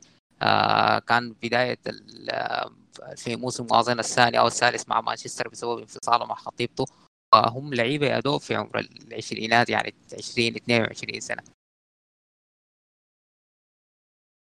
هذا سؤال مهم جدا. ويعودنا برضه لمسألة إشكالية أهمية تطوير الجانب الإنساني لدى اللاعبين. لأننا نحن في عالم متشعب حيث تكون قراراتك البسيطة حاسمة جدا في تحديد المستقبل الكروي. حتى تعليم الفتية مثلا مثلا سأعطيك مثال إنه بالفئات السنية الآن في قالب الانديه يتم تعليم الشباب أو الصغار كيفيه التعامل مع وسائل الإعلام لديهم حصص خاصة كيفيه التعامل مع الصحافة. بكل تأكيد يحتاجون لحصص كيفيه التعامل مع الضغوط. إنه كما ذكرت المشكلة ليست هذه فقط. مشكلة التحول الاقتصادي الهائل اللي سيحدث في حياتك من شخص فقير يعيش في أتقال إفريقيا وفي مؤخرة أمريكا الجنوبية. فجأة ستصبح غني شخص بنجومية كبيره جدا. كيف ستتعامل مع هذا الانفجار الاقتصادي اللي سيحدث لك فجأة؟ وهي مسألة ذهنيا مهمة جدا. ذكر أنه دونجا كان دائما ما يقول بأن إحدى مآسي اللاعبين البرازيليين هي عدم قدرتهم على استيعاب أو امتصاص هذه الصدمة الاقتصادية التي تحدث لهم هو سبب فشلهم في غالبيه التجارب الأوروبية. أو عدم ربما صمودهم لسنوات في أوروبا لأنهم ببساطة عاشوا فقرا مدققا وفجأة أصبحوا أغنياء اثرياء وهذه بكل تأكيد تجربة إنسانية صعبة جدا وتحتاج الكثير من القوة الذهنية للتعامل معها. وضيف إلى ذلك الضغوط الذهنية الكبيرة جدا. والمشكلة أننا في عالم متواصل جدا حيث أصبحت علاقة اللاعب بالجماهير علاقة مباشرة جدا. كثر من اللاعبين اللي قرروا فجأة إقفال حساباتهم على الفيسبوك أو على الإنستغرام لأنهم تم شتمهم وانتقادهم بشكل كبير جدا لدرجة أنهم لم يستوعبوا المسألة. هاي المسائل يجب أن نركز عليها أن نتوقع المستقبل لأنه اللاعب الان اصبح في بيئة معقدة جدا. ولا ننسى في النهايه أنه في النهايه مهما وصل من القوة ومن التأثير سيبقى مجرد إنسان بسيط جدا. قد يتأثر بتعليق لمشجع قادم من قبرص أو من نيبال يشمته وينتقده ويقلل من امكانياته وقد يصدق حتى ماهيه ما قيل في هذا التعليق. لانها في النهاية مجرد بشر. وكل هذه التفاصيل البسيطة الإنسانية قد تؤثر فينا. أنا أعتقد إنه هذه المسألة يجب أن أن تكون يعني من اساسيه منهجيه التعليم لدى الأطفال ان نعلمهم كيف يتعاملوا مع الإعلام ان نعلمهم كيف يتعاملون مع الثراء مع مستقبلهم الاقتصادي آه، وان نعلمهم كذلك كيف يتعاملون مع الجمهور. وهذه مسألة مهمة جدا وأساسية. سأقول لك إنه مثلا في موريتانيا كانت لدينا ظاهرة سيئة جدا واستطعنا إلى حد ما التعامل معها. إنه بمجرد أن يظهر لاعب نجعل منه قديسا الاعلام يستخدم مصطلحات جذابة جدا. اللاعب يوهم في لحظة بأنه أصبح وصل لمرحلة النضج. وتذكر أن قمنا حتى بأسبوع يعني ملتقى مع الصحافة لنقاش هذه المسألة بالتحديد لأنه تم تدبير جيل ثامن لهذه المسألة أنهم اعطي لهم زخم كبير جدا وضعوا في ظروف مديحية معنوية لا يستحقونها. توهموا للحظة بأنهم نجومهم بالحقيقة ليسوا اي شيء. أتذكر أن استخدمنا آه، مؤتمر صحفي لمارسيلو بيلسا ذكر فيه إنه نادم جدا على أنه في لحظة معينة أقنع كريسبو بأنه وصل إلى مرحلة النضج رغم أنه حينها كان بعمر خامس والعشرين يعني كان مجرد شاب يافع وقال بانه أنه لاحظ إنه كريسبو لم يعد كما كان لأنه ربما من هذا الموقف يعني تأثر به بشكل سلبي جدا. يعني هذه مسائل معقدة جدا. نحن في عالم حيث العولمة لاعبين يتأثرون لاس يبسط المسائل بوين كريكش نفسه. ذكر إنه كان مجرد شخص مغموم فجأة أصبح نجم. يعني مطارد من طرف الجميع لم لم يستوعب هاي المسألة لم يستطيع التعامل معها لهي كيف في في إبراز موهبته. في الاخير أنا أؤمن دائما بأنه الجانب الإنساني من الإنسان يبقى مسألة جوهرية والأساس. الكفاءة التقنية والتكتيكية لا تكفي اطلاقا. قدرتك على التعامل مع كل هذه الضغوط. قدرتك على التعامل مع حياة المباراة في جانبها المعنوي والنفسي هي التي تحسم دائما مسائل عدة جدا. أنا أؤمن أنه لاعبين بالمستوى العالي وصلوا لمستوى تقني معين. بكل تأكيد لا يمكن أن نتهم ونسخف من مستوى مثلا لاعب يلعب في تورينو أو يلعب في مايوركا. هؤلاء اللاعبين وصلوا من خلال عدة تجارب من خلال صراع وامتحان مع ملايين لاعبين ولا يمكن اتهامهم بضعف الكفاءة على الصعيد الفني والتقني. الفارق الحقيقي يحدثه الحالة الذهنية والقوة الذهنية. يعني مثلا هل تعتقد بأنه قرار تمرير خاطئ؟ مثلا للاعب في ليغا نيس في الكامب هل تعتقد بأنه أسبابه تقنية؟ بكل تأكيد ليست تقنية لأنه يستطيع لأنه يستطيع أن يمرر بسهولة. ولو وضع في تلك الحالة لآلاف مرات لمر بشكل سهل لكن الفرق بأنه حالته الذهنية حينها لم يتفاعل مع اللحظه بشكل إيجابي. لذلك يجب دائما لا ننسى الجانب الذهني من اللاعبين أنه في النهاية مجرد بشر. تفضل صديقي. آه ممتاز جدا. والله أثريتنا. فبما إنه تحدثنا عن الكرة الحديثة ففي الفترة الأخيرة عموما كده في المستويات العالية لاحظنا النقلة اللي حدثت للمدافعين مثلا والمهاجمين. يعني حاليا إنه المدافع لعب في مستويات عالية جدا آه كفاءته الدفاعية ما بتشفع له إنه آه يصل المستوى ده. فمطلوب منه أدوار تانية كما أنت ذكرتها قبل شوية اللي هو التمرير وإجادة البناء من الخلف وكسر الخطوط مثلا. عشان يقدر إنه يلعب في المستويات العالية. وبالنظير تماما المهاجمين مثلا يعني حاليا المهاجمين زيو مثلا آه مهاجم بهاجم المساحة وبيحاول إنه دائما إنه يطلب الكرة في المساحة ويزعج المدافعين. النوعية اللي كما يقول إنه هو ال punta أو التسعة الحقيقي الفوكس بوكس. في طريقها شوية مع التخصصية والكرة الحديثة لإنه قل الطلب عليهم. فالمأخذ أو النقطة هل إنه التأثير والطلب في السوق على الكرة الحديثة أثر في الحاجة دي عليهم من المدارس السنية بمعنى إنه اللاعب بقى إنه بيتكيف من الصغر على الحاجات دي آه ولا هو آه الموضوع آه كيف يعني؟ أنا أولا صديقي أحييكم على على نوعية الأسئلة التي تطرحون وهي تدل على على مستوى وعي مميز جدا. تهانينا لكم جميعا. إنه للأسف حتى في وسائل الإعلام يعني في أفضل قنواتنا وأفضل برامجنا. لا تجد نقاش بهذا بهذا مثل ما, ما نناقشه الآن. وطريقة تحضيركم للأسئلة كذلك مميزة جدا. أنا أنا أحييك صديقي. بالنسبة لتساؤلك أه سأحاول الإجابة عليه باختصار. أنه عادة يحدث دائما ربما في رحلة رحلة الإنسان نحو التطور الطبيعي منذ نشأتنا إلى اليوم. دائما يكون هناك صراع بين الحداثة والتراث بين من يريد أن نبقى دائما في الماضي ونتشبث به وبين من يحاول أن نجري خلف كل فكرة جديدة.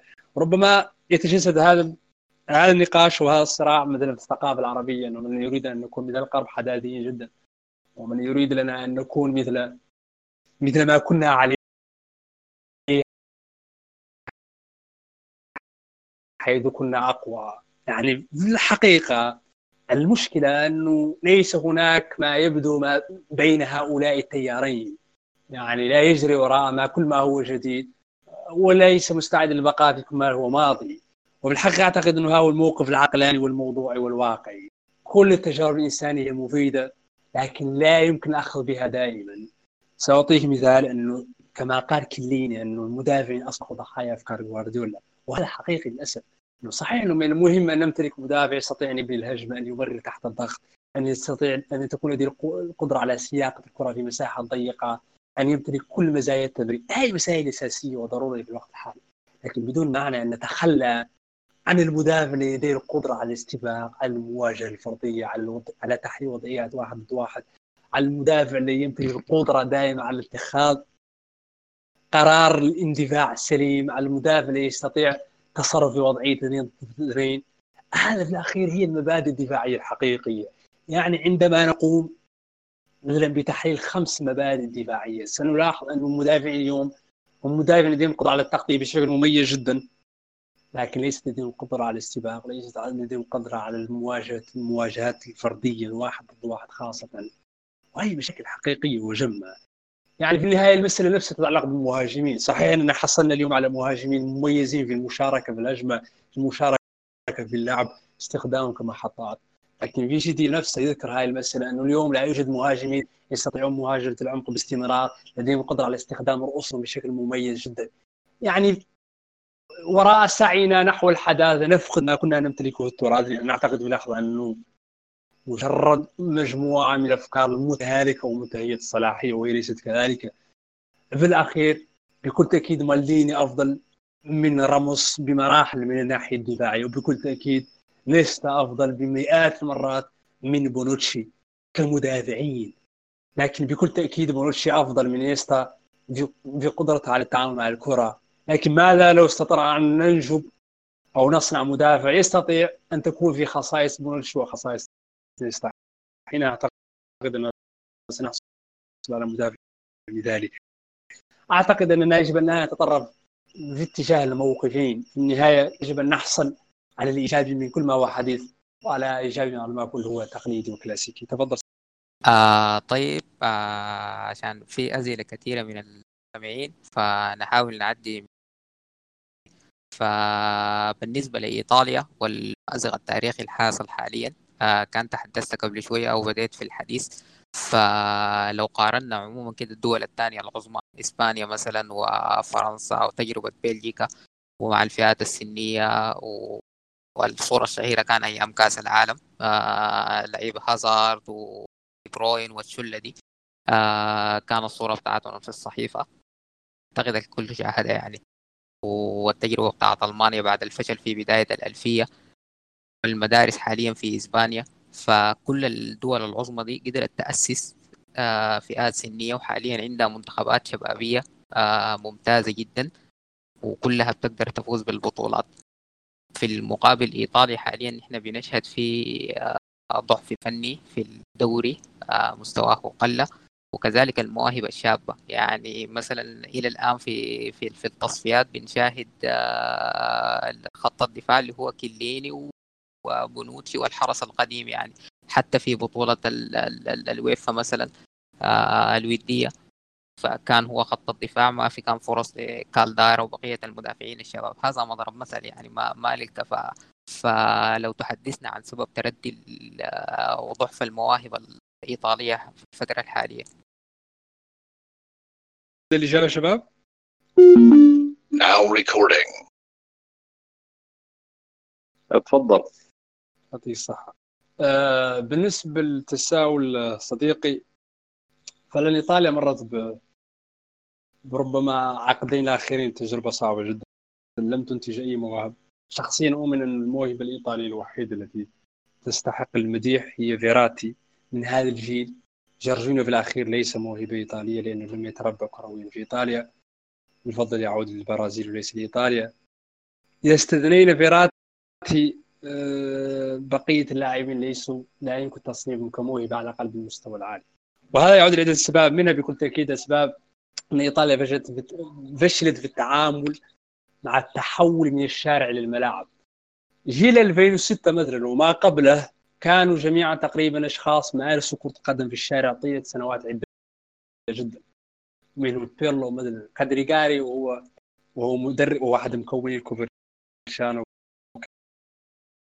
كان كان أصلا مدرب للبيرلو في الفئات السنيه قال بأنه إنه كان يعرف بيرلو عندما وصل في السن الرابعه عشر والخامسة عشر.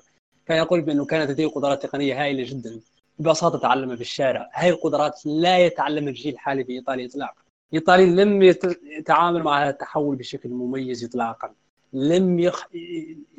مثلا لم يخلقوا أكاديميات بديلة بالمستوى العالي، الأندية لم تهتم اطلاقا بقطاع الفئات السنية بشكل كبير جدا. على عكس ألمانيا وبقية الدول، مثلا إسبانيا بدأت من 94 ألمانيا كما ذكرت منذ الفشل في كأس العالم 92 إيطاليا لم ينتبهوا إلا مؤخرا لهذه المسألة وهذا يجعلهم متأخرين في السباق مع البقية. أه ضيف إلى ذلك أنه الأزمة الاقتصادية فعلا أرهقت الأندية أه لم تعد تستطيع التعامل مع قطاع الفئات السنية كضرورة. لذلك مثلا سأعطيك مثال بسيط إنه في الفئات السنية المدربين إذا استثنينا مدربي الفرق الدرجة الأولى جميع مدربي الفئات السنية في كل الفرق الهواة أو الدرجات المختلفة لا يتلقون لا يتلقون أي راتب مهما كان. يعني مجرد عمل تطوعي تطوع اجتماعي دافع شقف بدرجة أولى. لذلك ليست هناك ظروف أصلا تساعد هؤلاء على الاستمرار وعلى الإبداع.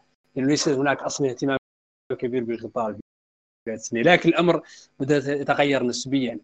حتى على الصعيد المستوى الأول يعني في الأخير الأندية الإيطالية في المواسم الثلاثه تعيش حالة انتعاش اقتصادي في سوق الانتقالات. هي الثانية بعد الإنجليزية من ناحية الدفع وهذا يعني سباقه حتى على الإسبانية. وهذا يدل على شيء ما يدل على انه هناك تحسن كبير. مجيء رونالدو كذلك كان إضافة تسويقيه كبيرة جدا. أنا أعتقد مع ماريزو في جدي يحدث تحسن كبير جدا على قطاع الفئات السنية لأنه منهجيه التدريب الآن أو التعليم في الكوفرشانو تغيرت في السنوات العشر الأخيرة جدا. لكن هذا التغير لن لن ربما يكون لن يظهر إلا بعد ربما عشر سنوات من الآن لأنه قاعدي ذلك يحتاج الوقت لكي لكي يظهر. في ذلك كذلك بعض المشاكل ما يتعلق بالفئات السنية أنه الإيطاليين لا يمتلكون معرفة كبيرة جدا في الفئات السنية لأنه كما قلت لم يتعودوا على هذه هذا التحول إلا يستثنينا في الجانب الدفاعي فعلا يسبقون جميع البلدان الاخرى بفارق كبير جدا فيما يتعلق بمعرفتهم الدفاعية. تفضل صديقي. آه جميل ويعني آه كبقية للنقاش آه كان النقاش الدائر دائما حول النقطة التي ذكرتها أن المدافع في الفئات السنية في إيطاليا المنطقة وإلى آخره إلى التكتيكية. آه أي أنه محكي بالمنظومة مثلا لكن كفرديا آه قد يكون ضعيف بقية اللاعبين بسبب أنه الحرية التي وجدها. وده قد يقودنا كان قبل فترة آه الشهر الماضي أظن في ألمانيا في اتجاه آه إلى إلغاء أظن الفئة السنية تحت ال 12 سنة. آه كذلك في بعض التحديثات آه مثلا عن إنه تكون الفئات السنية تكون الفئات السنية. صديقي إلقاء ماذا في ألمانيا؟ لم أسمع ب... إلقاء ماذا؟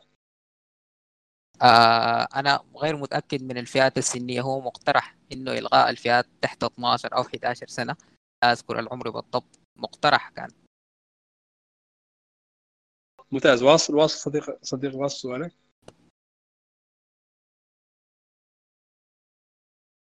آه فما أقصده إنه التكيف بعض الجامعة الذي في إسبانيا هي من ال- ال- الفرق الرديفة أو الكاستيا أو برشلونه بي بتلعب في في في الدوريات الدرجة الثانية السيجوندا أو الدرجة الثالثة. فده بيضمن لهم آه، مستوى أو level عالي من المنافسة. في إيطاليا العكس تماما يعني بنشوف الدوريات البريمافيرا أو غيرها هي ما بال بال بالمستوى في بقية الدوريات الثانية. ف ده أو مثلا ممكن النقطة بتاعت تك- تكدس المواهب في اليوفي لحد الآن ما بنشوف أي واحد منهم بيصعد بيلعب في الفريق الأول. فلو تحدثنا عن النقاط دي يعني عموما كده بسبب المشاكل في إيطاليا المشاكل الإدارية والاتحاد والحاصل في إيطاليا يعني مع الظروف الاقتصادية. ممتاز. لكن جزء من ما ذكرت إنه تم تغييره في ال- في الاونه الاخيره منذ مجيء المكتب الجديد. بدل إضافة دوري يعني فرق بريمافيرا تم ادماجها في المستوى العالي. مثلا اليوفي يمتلكون الان بريمافيرا بالدرجه الثالثة. يعني يعني هاي المسألة صحيح ان إسبانيا كانت سباقه فعلتها منذ أواخر التسعينيات من القرن الماضي لكن إيطاليا قامت بها منذ الموسم الماضي. هناك تغييرات مهمة جدا حدثت ستحدث بكل تأكيد نقلة إيجابية جدا. قانون الضرائب فيما يتعلق بالرواتب انه ما قبل هذا الموسم بالتحديد كما يعلم البعض منكم أنه كانت أندية الجنوب متساويه مع انديه الشمال فيما يتعلق بضريبة. يعني أن تدفع 100% من ضريبة الراتب. إذا كان راتب مثلا لاعب 3 ملايين ستدفع 3 ملايين لمصلحة الضرائب. المساله لم تعد كذلك. تغير هذا القانون. أنه كان سابقا معفيه فقط أندية الجنوب. كون الوضعية الاقتصادية في الجنوب ضعيفة جدا مقارنة بالشمال. المسألة الآن تساوت في جميع الأندية. وهذا ربما ما جعل الفريق مثل بريشا مثلا ينتدب بالوتيلي براتب مبلغ كبير جدا. في فريق بمستوى بريشا يعني راتب العلامات أعتقد 3 ملايين في حدود 3 ملايين أورو يعني فريق بهذا المستوى يستطيع يدفع راتبها. يعني يعني إنه إنه تنفس أخيرا يعني القانون صب في مصلحه الأندية. وكان سيكون أفضل مثلا في حالة رونالدو. يعني رونالدو الآن يعني راتبه عملاق جدا ونصف الراتب يدفع كذلك لمصلحة الضرائب. هذا القانون كذلك سيكون له دفعه ايجابيه جدا فيما يتعلق بالأندية. على العموم هناك كثير من السوداوية يمكن نتحدث عنها في إيطاليا. لكن أنا أعتقد أن هناك مؤشرات إيجابية جدا حدثت في الآونة الأخيرة. وهناك مؤشرات ستظهر مع الوقت. لكن يجب كذلك أن نعلم أنه أنه هذه حضارات كروية. وربما في التاريخ كما يعلمنا التاريخ أن الحضارات تأتي وتزول وتعود. أن المسألة مترابطة كذلك أن الحضارة الإيطالية الكروية تراجعت وهي مسألة طبيعية أنه في الأخير لا يمكن أن تظهر كل الحضارات في نفس الوقت. هي مسألة ربما على الأقل تاريخيا لا يمكن أن تكون. كذلك أن الحضارات تأتي وتزول تتراجع وتتقدم. هي سنة الحياة الطبيعية. تراجعت إيطاليا وفي الآخر ستعود ربما ستراجع ألمانيا وإسبانيا وغيرها. وهي المسألة أعتقد طبيعية جدا في الإطار العام إلى ما إلى ما ربما رأيناها من زاوية من زاوية تاريخية محددة. جميل. آه طيب بما أنك ذكرت النقطة دي فرأيك في اقتصاد ما بعد الكورونا وحاليا جميع الأندية بتعاني من أزمات اقتصادية من تخفيض للرواتب وقلة المداخيل. ففي إيطاليا هل اتجاه حاليا في الفترة القادمة لعدم قدرتهم على التوقيع مع صفقات كبيرة. الاتجاه إنه الأندية تؤمن بالمشاريع مثلا. تجارب زي جازبري وسيموني إنزاجي أخذت فرصتها أربعة ثلاثة سنة أثبتت احقيتها وقدرتها على صناعة فرق وإنها بتقدر تصل ليفل عالي جدا وبتنافس اوروبيا. وحتى مثلا السنة دي لاتسيو قادر إنه فرقه من اليو ينافس في الدوري. فهل الحاجة دي ممكن نشوف في السنوات الجاية دي مشاريع واعدة زي لعيبة شباب؟ ممكن إنها تساهم في إنها يعني نقول تصعد لعيبة ممتازين للمنتخب.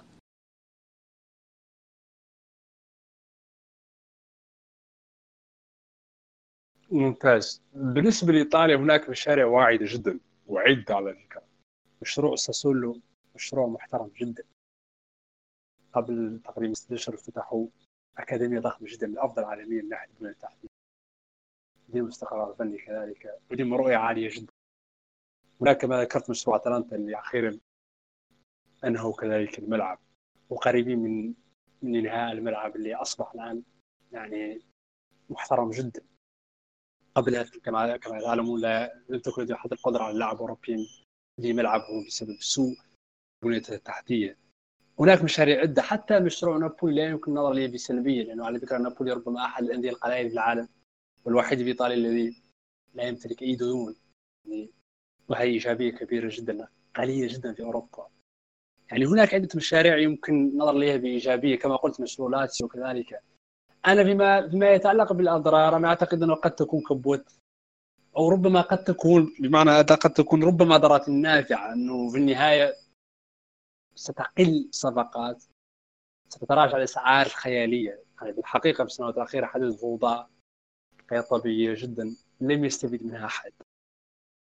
وللأمانة الأندية تذهب بشكل جنوني جدا للاقتراض وتضع نفسها في وضعية حرجة جدا. كل يعني كل الأندية الآن بمستوى عالي هي بمديونية كبيرة جدا. وأعتقد أن حقوق البث التلفزيوني اللي هي تعتبر الدعم الاساسي للانديه لا تستطيع أن تواكب هذا هذه السرعة الجنونية فيما يتعلق بإسعار اللاعبين وصفقات الأندية. أنا أعتقد أنه سيحدث تراجع طيلة ثلاث سنوات وقد يكون هو المستقبل كذلك انه أنه يجب أن يحدث هذا بالحقيقة لأنه بنظره كذلك واقع اللاعبين لا يستحق أحد من كل هذه الرواتب الضخمة. لذلك أعتقد أنه سنذهب نحو هذا الاتجاه وستعود موازنات الأندية إلى مستوى معين من الواقعية بعيده عنه إن هذه يعني هي الراديكالية المالية الغير طبيعية اللي أدت إلى افلاس أندية وإلى مستقبل غامض جدا. لذلك أراها أنها إيجابية جدا على الأمد البعيد. آه جميل. آه طيب بما إنه تطرقنا على ناحية المشاريع والثقه وتطرقت لساسولو وتجربه ديزيربي حاليا في إيطاليا. فبنلاحظ إنه آه في الفترة الأخيرة في يعني أو عدم إعطاء الثقة والعقودات الطويلة للمدربين أصحاب المشاريع. يعني حاليا الكل بيذكر في تجربة سيموني انزاغي مع وإنها هي تجربة طويلة المدى. لكن في النص كان في آه، المنعركات يعني مثلا بداية الموسم كان لما خسر أول مباراتين ضد نابولي فيولا كان له تهدده بالإقالة. آه، رغم إنه كان مقدم قبلها ثلاثة مواسم عظيمه آه، برضه لما خرجوا من اليوروبا ليج برضه كان في كلام عن التهديد. فممكن نقول إنه هو يعني هو نيزاكي بينفذ كل مرة. فده قد يقودنا للحديث إنه مدربين منظرين مثلا زي بيلسا واخوان مليلو مثلا آه، فزين جدا. ما بيجدوا فرصة إنهم آه الانديه بتقدر إنهم تديهم ضمانات بتاعت مشروع طويل الأمد. آه يعني إخوان مليلو طبعا مثلا للمستمعين والمتابعين. هو من أصغر أصغر من حاز الرخصة الإسبانية الرخصة التدريب إيه في إسبانيا. آه في بداية التسعينات يعني كان ويقال إنه هو بالأربعة اثنين ثلاثة واحد وعمل تجديد في ونقلة لإسبانيا. وهو ده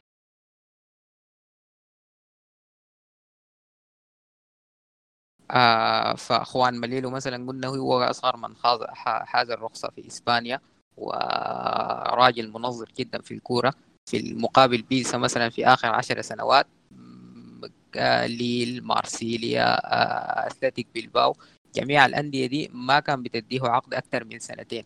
فرؤيتك حول الموضوع ده والاتجاهات الأندية للنجاحات السريعة أو ممكن نقول في المقابل بضمانة المشاريع طويلة الأمد. فبنشاهد إنه عدد من المدربين مثلا زي ديل بينفروا وما بيلقوا الفرصة الكافية في في الساحة حاليا.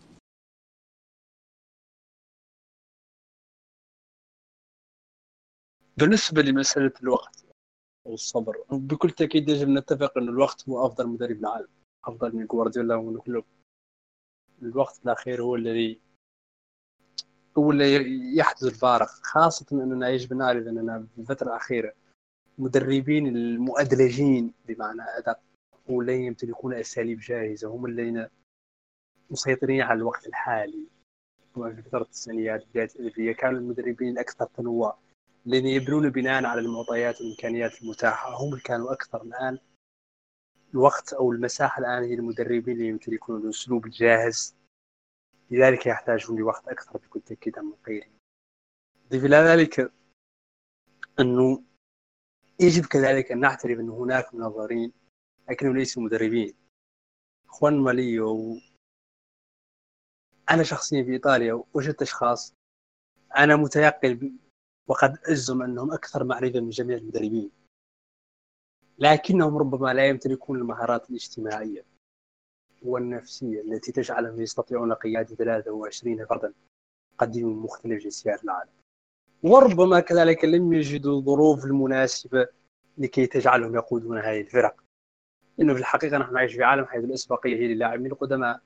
لذلك من لم يمارس كرة القدم بمستوى عالي من الصعب أن يجد فرصة. أمثلة مثل مريض ساري. من الجميل تكرارها ومن الجميل كذلك ذكرها لكنها لا تمثل الواقع. هناك الالاف ممن هم أفضل من مر... من مريض ساري لكنهم لم يجدوا ظروف التي وجدها موريديو ساري لابن عائلة أرستقراطية. ما ترك له من المال ما يكفي لكي يخوض هذه التجربة وهي المغامرة والمخاطرة. التي قد بأن نسبة نجاحها لا تتجاوز 5% مهما وصلت عبقريته العودة إلى الفرق بين التنظير والتدريب. مسألة خوانما ليو لا أعتقد مسألة الوقت لأنه يعني الحقيقة خوانما ليو منذ عقدين أو ثلاثة حتى منذ ثلاث عقود وهو يدرب درب عدة فرق وبالحقيقة لم يحقق أي نجاح يذكر. وهذا يعني ببساطة من وجهة نظري إنه ربما لا يصلح كمدرب لكنه يصلح كمساعد. وهذا ليس تقليل معرفته النظرية قد يكون أنا شخصيا لست عارف بخوانما ليو لأنني لا أتقن اللغة الإسبانية ولا أدرس كتبه ولا أعرف اسمع باسمه بشكل مستمر بكل تأكيد. أقرأ بعض من يعني ترجماته ومقالاته ومقتطفات لكني لست على إدراك كامل بمحتواه المعرفي. لكنني أعرف شخصيات ربما مشابهة مثلا في ايطاليا التقيت بشخصيات تمتلك ما, ما لا يملكه أحد في المعرفة. لكنها ربما لم تجد الظروف لم تجد الوقت المناسب لكن لا يجب كذلك أن نضع دائما هذه الشماعة لأنه في الحقيقة إخوان ماليو وجد الفرصة 30 سنة من التجارب التدريبية. أعتقد انها كافية لكي تعلن إنه ليس قادر على التدريب. آه، على أن يكون مدرب أول لكن بكل تاكيد قد يكون أكثر ذكاء وادراكا ومعرفه من بيب جوارديولا نفسه. آه، لكن كما ذكرت مسألة الوقت للأسف في ايطاليا احد المشاكل الأساسية من الإداري الإيطالي. لطالما كان للأسف ممثل أو سفيرا جيدا للقضاء لا يصف زامبريني على فكره اللي قادرنا. آه، هو مجرد مثال بسيط على عدة النذير الوقت ليس في ثقافه الطليان الطليان يعني مستعجلين جدا يبحثون دائما عن عن عن عن إجابات جاهزة عن طرق قصيرة جدا. هذا أصلا ناتج من ثقافتهم لأنهم كسلاء إذا تمت مقارنة ببقية الشعوب. يبحثون دائما عن حلول مستعجلة. تفضل صديقي أتمنى نكون نكون قد يعني وفقت بالإجابة على هذه الأسئلة. كما ذكرت تطرحون اسئله يعني مجموعة من الفرضيات أو الأطروحات التي يمكن تناقش طيلة أيام. جميل. والله إننا بنحاول بقدر الإمكان إنه تكون الاسئله مختصرة. عشان كده أنا بسهب في السؤال بحيث إنه تكون النقطة محددة وما تنتج عنها تفرعات.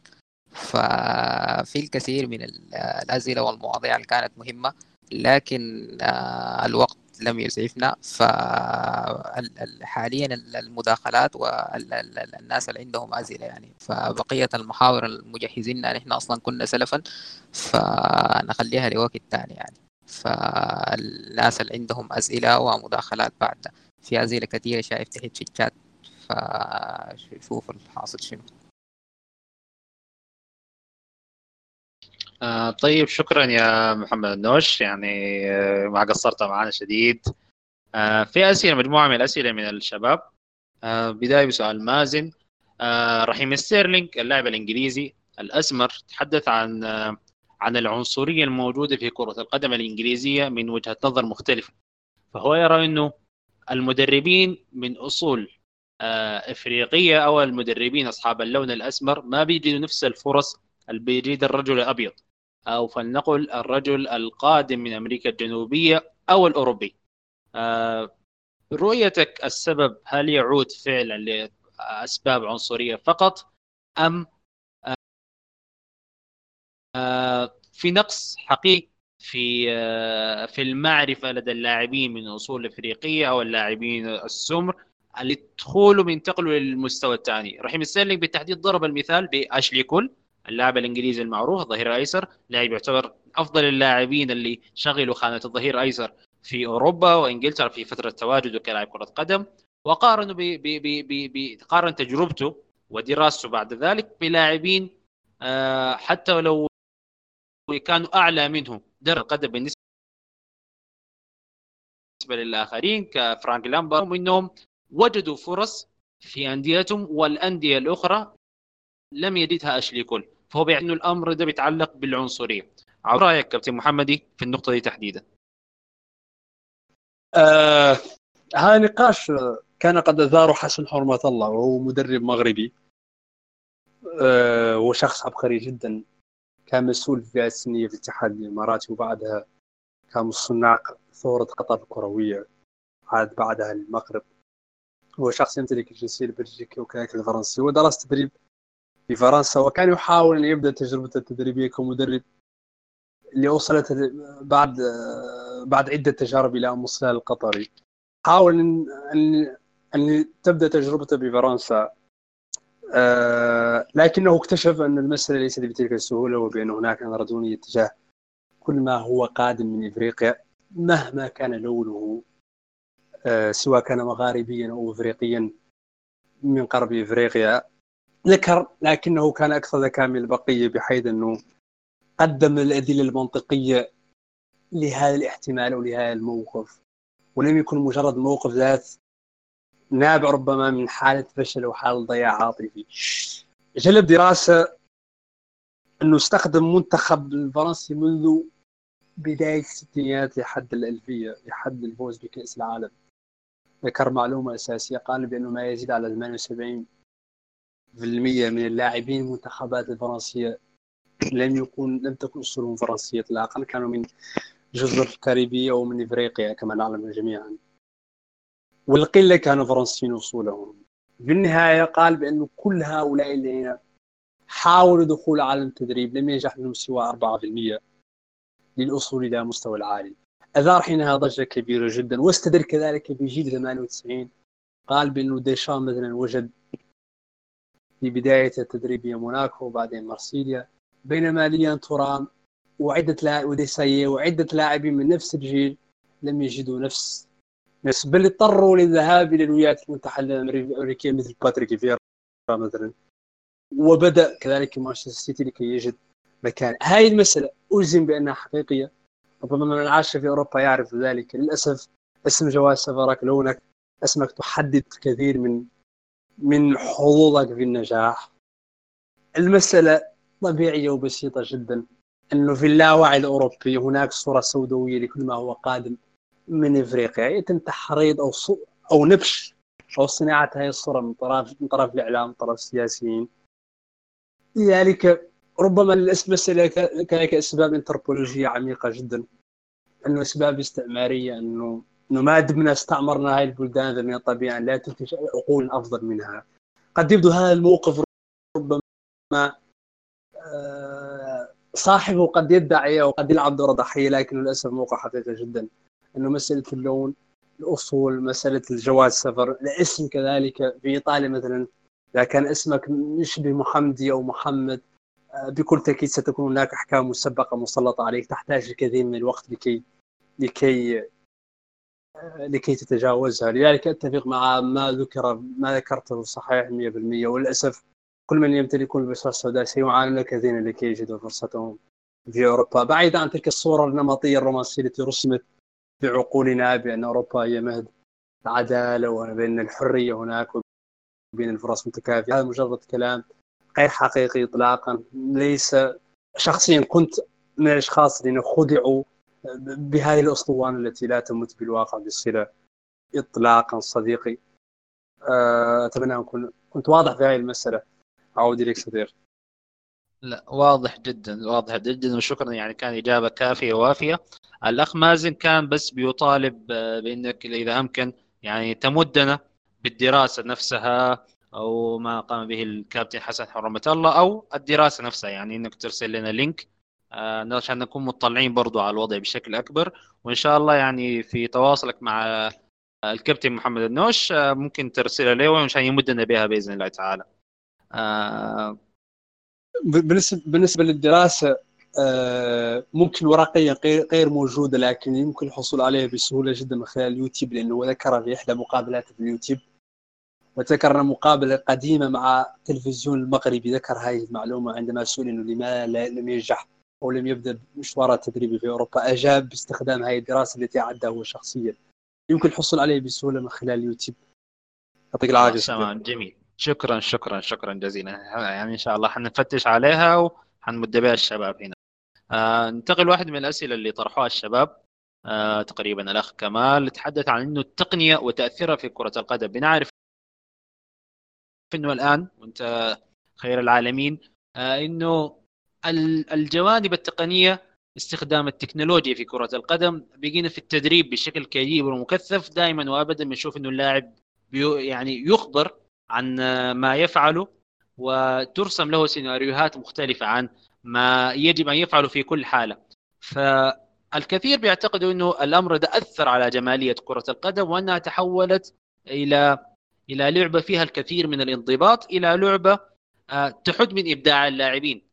بل إنه يعني كما وصفوا أنه تحولوا إلى روبوتات إنه عبارة عن رجال آليين بيطبقوا تعليمات بحذافيرها في تقليل لجانب الاداء رأيك أنت من جانبك كمدرب ومن جانب رؤيتك لل- للشيء ده في في التدريبات هناك؟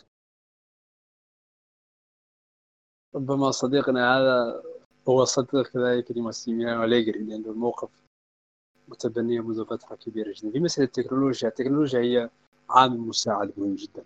فعلا هناك من يبالغ في استخدام التكنولوجيا وربما لديه موقف قدسي تجاه التكنولوجيا وإحدى ربما جمود أو مشاكل الإنجليز الأساسية لتخلفهم التكتيكي يعود لمسألة اعتقا- اعتقادهم القدسي في وثيقتهم الصارمة والكبيرة جدا في التكنولوجيا. يمكن نلاحظ انه جميع المحللين الانجليز مثلا مهما كانت مس- مستوياتهم ومستوى نجاحاتهم يستدركون أو يستدلون بدرجة كبيرة بلغه الأرقام. يتحدثون دائما عن الاحصائيات بشكل مكرر ومبتذل جدا.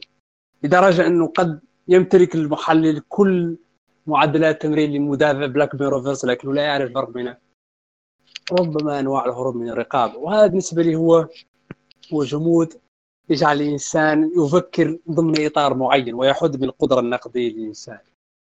الأخير هناك مستوى معين من المعرفة الإنسانية لا بد منها. تشجع عقل الانسان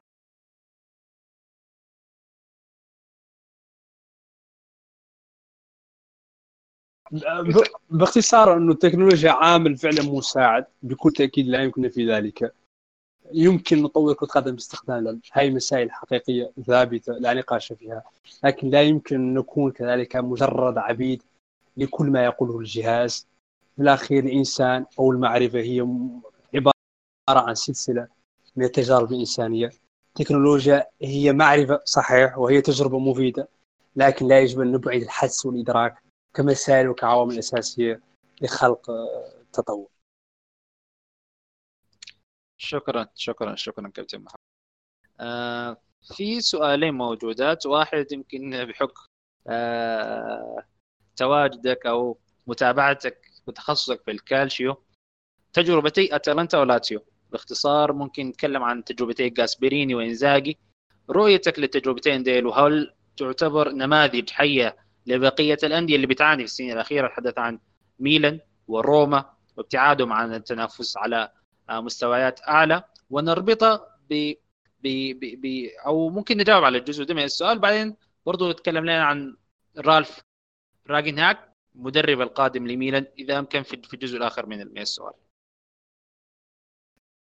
ممتاز. بالنسبة لرالف للأمانة لست مطلع عليه. لا يمكن أن أتحدث عنه إطلاقا لأني لست متابع لمباريات لم أقرأ عنها أمتلك مجرد معرفة سطحية جدا لذلك أعتقد من الظلم أن أتحدث عنه لأني لا أعرفه ببساطة. بكل تأكيد سأسعى لذلك متى ما كانت مسألة رسمية. وهي على الأرجح ستكون كذلك. بالنسبة لمشاريع أتلانتا ولاسيو كانت مفيدة تعتبر من التجارب المهمة جدا التي قد تقيد الوعي الإيطالي. ونظرة الإداريين نحو المدرب ونحو أهمية الوقت.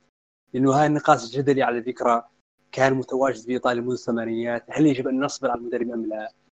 وكان دائما هناك مدرستين متعارضتين أن المدرب ليس لا يستحق لها الصبر وأن تغيير المدربين ليس بذلك السوء.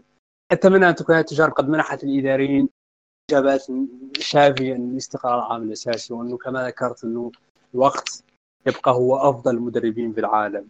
وأنه بالقليل من المال وبالكثير من التخطيط نستطيع أن ننجز ما لم ينجز ذلك الذي يمتلك مال الكثير والقليل من التخطيط تجربة أو تجربتين رائدتين وأعتقد أن كذلك اختيار المدربين خاصة جاسبريني كان كان جوهري جدا. جاسبريني المدرب إذا لم تمنح له الوقت هذا لا داعي أصلا لتعيينه لأنه شخص يأتي بأفكار قريبة جديدة على أي لاعب مهما كان.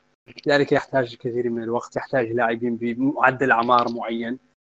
وبكل تأكيد المدرب الإيطالي متى ما وصل ومتى ما توفر على الظروف إنه يسبق الآخرين بخطوة لأنه تعلم بشكل جيد لأنه لأنه مر كذلك بتجارب مهمة جدا. آه، ربما البيئة الإيطالية بيئة تعليمية أفضل من غيرها. لذلك كاسبريني تهانينا لهم بكل تأكيد لأنهم استحقوا ما وصلوا عليه. ربما أنا سعيد دائما بتجربة جاسبريني لأني ربما كنا الآن مجانين لو آمنا بأن جاسبريني مدرب عبقري ما قبل نجاحه مع أتلانتا. في النهاية ما يجب أن يعلمون الجميع أنه تفاصيل والاختيارات هي العامل الأساسي في نجاح المدربين لا في عبقريتهم هناك فرق كبير بين المدرب الناجح والمدرب العبقري الذي لم ينجح بسبب ظروف معينة خارج عن الإطار الكروي تتعلق ربما باختيارات أنا شخصيا أؤمن مثلا جان باولو أحد أفضل ثلاث مدربين في إيطاليا في الوقت الراهن أفضل من الكثير من المدربين يتصدرون الان مشهد لكنه ربما في وهلة معينة اتخذ القرار الخاطئ بالتاريخ الخاطئ. الآن للأسف يدفع ضريبة على الأرجح سيدرب تورينو بالموسم المقبل سيستمر لسنوات لاعاده اسمه. تماما كما حدث لجاسبيني جاسبيني كان عبقريا منذ منذ سنوات وعلى فكره لم يتغير. هي نفس الأفكار نفس مبادئ اللعب نفس منهجية التدريب. ما تغير هي نظرة الناس الآخرين اللي نعتقدوا بأنه مدرب فاشل وهو لم يكن كذلك لأنه اختار باليرمو وفشل اختار قبلها الإنتر وفشل وكان قرارا خاطئا تماما. أتذكر حوار حدث بين جان باولو وأليجري وغاليانو. غاليانو هو المدرب اللي اللي كان مدربهما بيسكارا هو أستاذهم عادة ما يجتمعون نهاية كل سنة ببيسكارا أليجري نصح قال هاي المسألة بعدين في مقابلة. قال إنه نصح جان باولو إنه يجب ان يعلم إنه في الميلان البيئة ليست كما هي في سامبادور يعني ضغوطات كبيرة. ولا يمكن لك أن تبالغ بتفلسف بمعنى إنه ليست هناك مساحة تجربة كبيرة جدا على عكس ما هي عليه في سامبادوريا. جان بول مدرب عملاق وعظيم جدا من أفضل المدربين بالعالم سيثبت ذلك بعد خمس إلى ست سنوات. وهي مسألة مؤسفة جدا إنه في النهاية جماهير تقيم على أساس النتائج. ما لم يحققه الآن هذا المدرب هذا حكم نهائي بأنه فشل لكن المساله ليست ليست كذلك اطلاقا. شكرا. أسأل السؤال بالتحديد لا لا شكرا شكرا السؤال بالتحديد عن الحد العمري الأعلى للناشئ إنه يتحول من درجة الهواية ليكون لاعب محترف. الأمر بيختلف طبعا من دولة لدولة من لاعب للاعب لكن نقول إنه في العصر الأخير بنشوف إنه اللاعبين في أعمار أقل أعمار 16 17 سنة بنشوفهم بيجوا يشاركوا في في في في في, في كلاعبين درجة أولى أو اللاعبين في في الدرجات العليا مقارنة بما كان يحدث في سنين سابقة.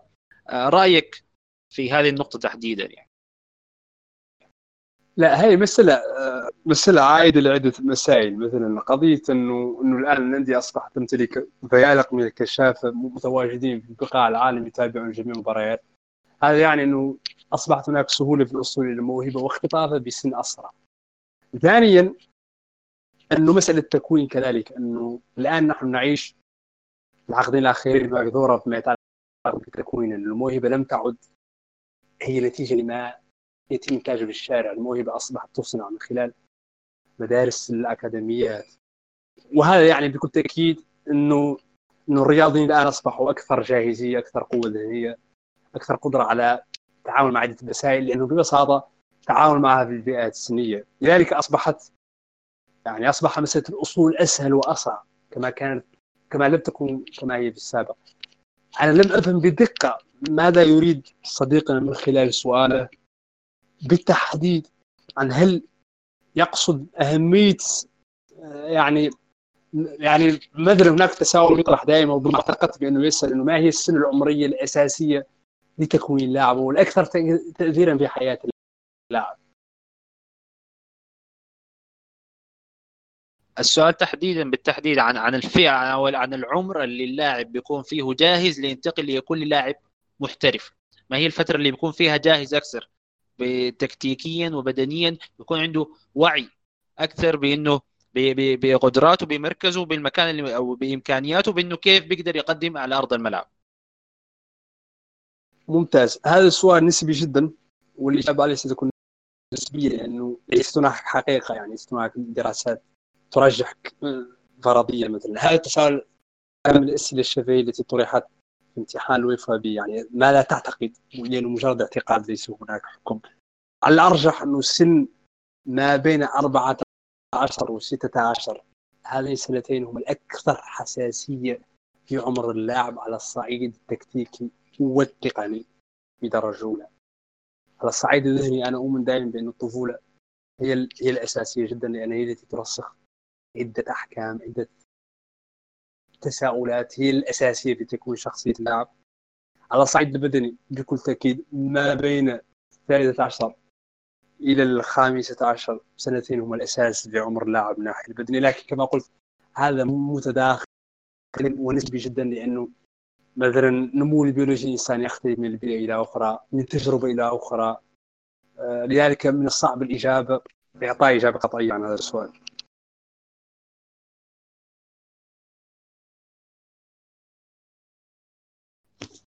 شكرا كابتن محمدي. في سؤال ممكن نكون هنا أخير آه، قبل ما نشوف في في سؤال جاهز ثاني. إنه تناقشنا قبل كده هنا في هذه المجموعة عن آه، الأفكار اللي طرحها ماركو فان باستن. مدير لجنة تطوير كرة القدم بالفيفا من تقليل وقت اللعب وتخفيض عدد اللاعبين تقليل وقت الاستراحة. هناك عدة أفكار. التأثير الأكبر والفكر الأكثر يعني تداولا الآن عن بين تدور بين زيادة عدد التبديلات في كرة القدم بالإضافة إلى تقليل وقت اللعب. المقترح بين يكون وقت اللعب من 35 إلى 40 دقيقة للشوط الواحد. رأيك في في الجانب ده تحديدا؟ اولا أنا لا أؤمن بأنه للأسف أفكار فان باستن ويوهان كرويف ومهما كان أحد منظمي اللعبة قابله على تغيير الوضع العام. كرة القدم هي أصبحت ضمن إطار السوق مفتوح. سوق رأس مالي بحت. تتحكم الشركات بجزء كبير جدا من القرارات. لا يمكن اتخاذ مثل هذا النوع من التغييرات بدون اللجوء إلى الشركات إلى الوضع الاقتصادي لأن هي اللي تتحكم في النهاية بالسوق. آه، بالنسبة لأفكار فان باستن لا أعتقد أنه اللاعبين في الظروف الحالية نحن متأكدين باستخدام ال GPS انهم يستطيعون لعب 45 دقيقة بدون أي مشاكل. آه، نستطيع حتى توقع إصابات العضلية. العلم تطور من هذه الناحيه آه، لذلك لا أعتقد أن هناك مشاكل أو مخاوف من من لعب 45 دقيقة. على العكس يمكن أن نلعب ما يزيد على 45 دقيقة على الأرجح. لذلك لا أعتقد انه سيتم قبل. ربما فكرة اجراء ربما إدراج التبذير الرابع كشرط يعني طبيعي آه، يعني المسألة أعتقد أراها منطقية جدا مقبولة جدا. آه، لكن بالنسبة للفكرة الأولى لا أعتقد أنها سيتم تطبيقها إطلاقا لأنه ليس هناك أصلا داعي لها. آه، على الأقل الحالة البدنية للاعبين كما نعلم أن ظروف الحالة للاعبين المحترفين ظروف مثالية من الخلاء من ما من ما خارج حتى إطار التدريبات تدربون باستخدام ال GPS لذلك كل المعطيات البدنية. هي متوفرة لذلك يمكن السيطرة على المسألة بسهولة جدا. آه شكرا شكرا كابتن محمدي. في سؤال من أخونا عمرو بيتحدث عن برشلونة بالتحديد وبيسأل هل إنه ظلم آه إرنستو فالفيردي مدرب برشلونة بإقالته آه لم يمنح وقت وهل يجب الصبر على كيكي سيتين بنشوف إنه الآن مع نتائج برشلونة الحالية بنشوفنا في تساؤلات موجودة عن آه، إقالة كيكي سيتين في حالة فشله في المباراتين القادمتين. فهل رأيك أنه يجب الصبر على كيكي سيتين بحكم أنه ينتمي لمدرسة المدربين أصحاب المشاريع اللي بتصل بصوته بعد فترة؟ بكل تأكيد أني مع فكرة أنه يجب الصبر عليه لكن المشكلة أنه لن يصبر عليه أحد. ببساطة لأنه ما ربما شاهدته في مباراة سيلتا فيجو من ردات فعل ميسي تجاه المساعد. سارابيا على ما أعتقد إنه اسمه. يعني من الواضح إن هناك شرخ كبير جدا بين اللاعبين والجهاز الفني. وهذا الشيء يستمر مهما كانت عبقرية المدرب ومهما منح من الوقت أنه لا يستطيع تغيير أي شيء. للأسف إحنا في واقع يجب أن نتعامل مع اللاعبين وهم أصحاب الموقف الأخير هم الذين يسيطرون على كل شيء. ما لم تمتلك علاقات قوية إنسانية مع اللاعبين ما لم يكونوا راضين عنك. فإن عبقريتك لن تكون لها أي قيمة لأنهم ببساطة لن يستمعوا لك لن يقدروا ما تقوله لن يكونوا واثقين فيما تقوله لذلك أعتقد أن الأرجح فرضي أرجح أن ستتم إقالة كيكي إذا لم يحدث. ربما لنقل آه، حالة سلام أو اتفاقية سلام بينه مع اللاعبين. على الأرجح لن تحدث اللاعبين. وهذه المشكلة الأساسية التي يجب أن نفهمها دائما أنه ليس كل مدرب عبقري تكتيكي يستطيع أن يدرب هؤلاء اللاعبين مثلا أنا كنت أفضل دائما من اداره برشلونة ان يجلبوا اليجري ربما لن يلعب لهم كما يريدون. رغم لا يريدون على فكرة أن يلعبوا كما يريد كرويف. لأن فالفيردي مثلا لم يلعب كرة قدم كما ي... كما تريد الجماهير. لكن اليجري شخص أصبح يمتلك ذكاء كبير جدا في في إدارته مع اللاعبين تطور بشكل كبير في هذه المسألة. السنوات الأخيرة امتلك علاقة قوية مع اللاعبين. مع نجوم بالمستوى العالي.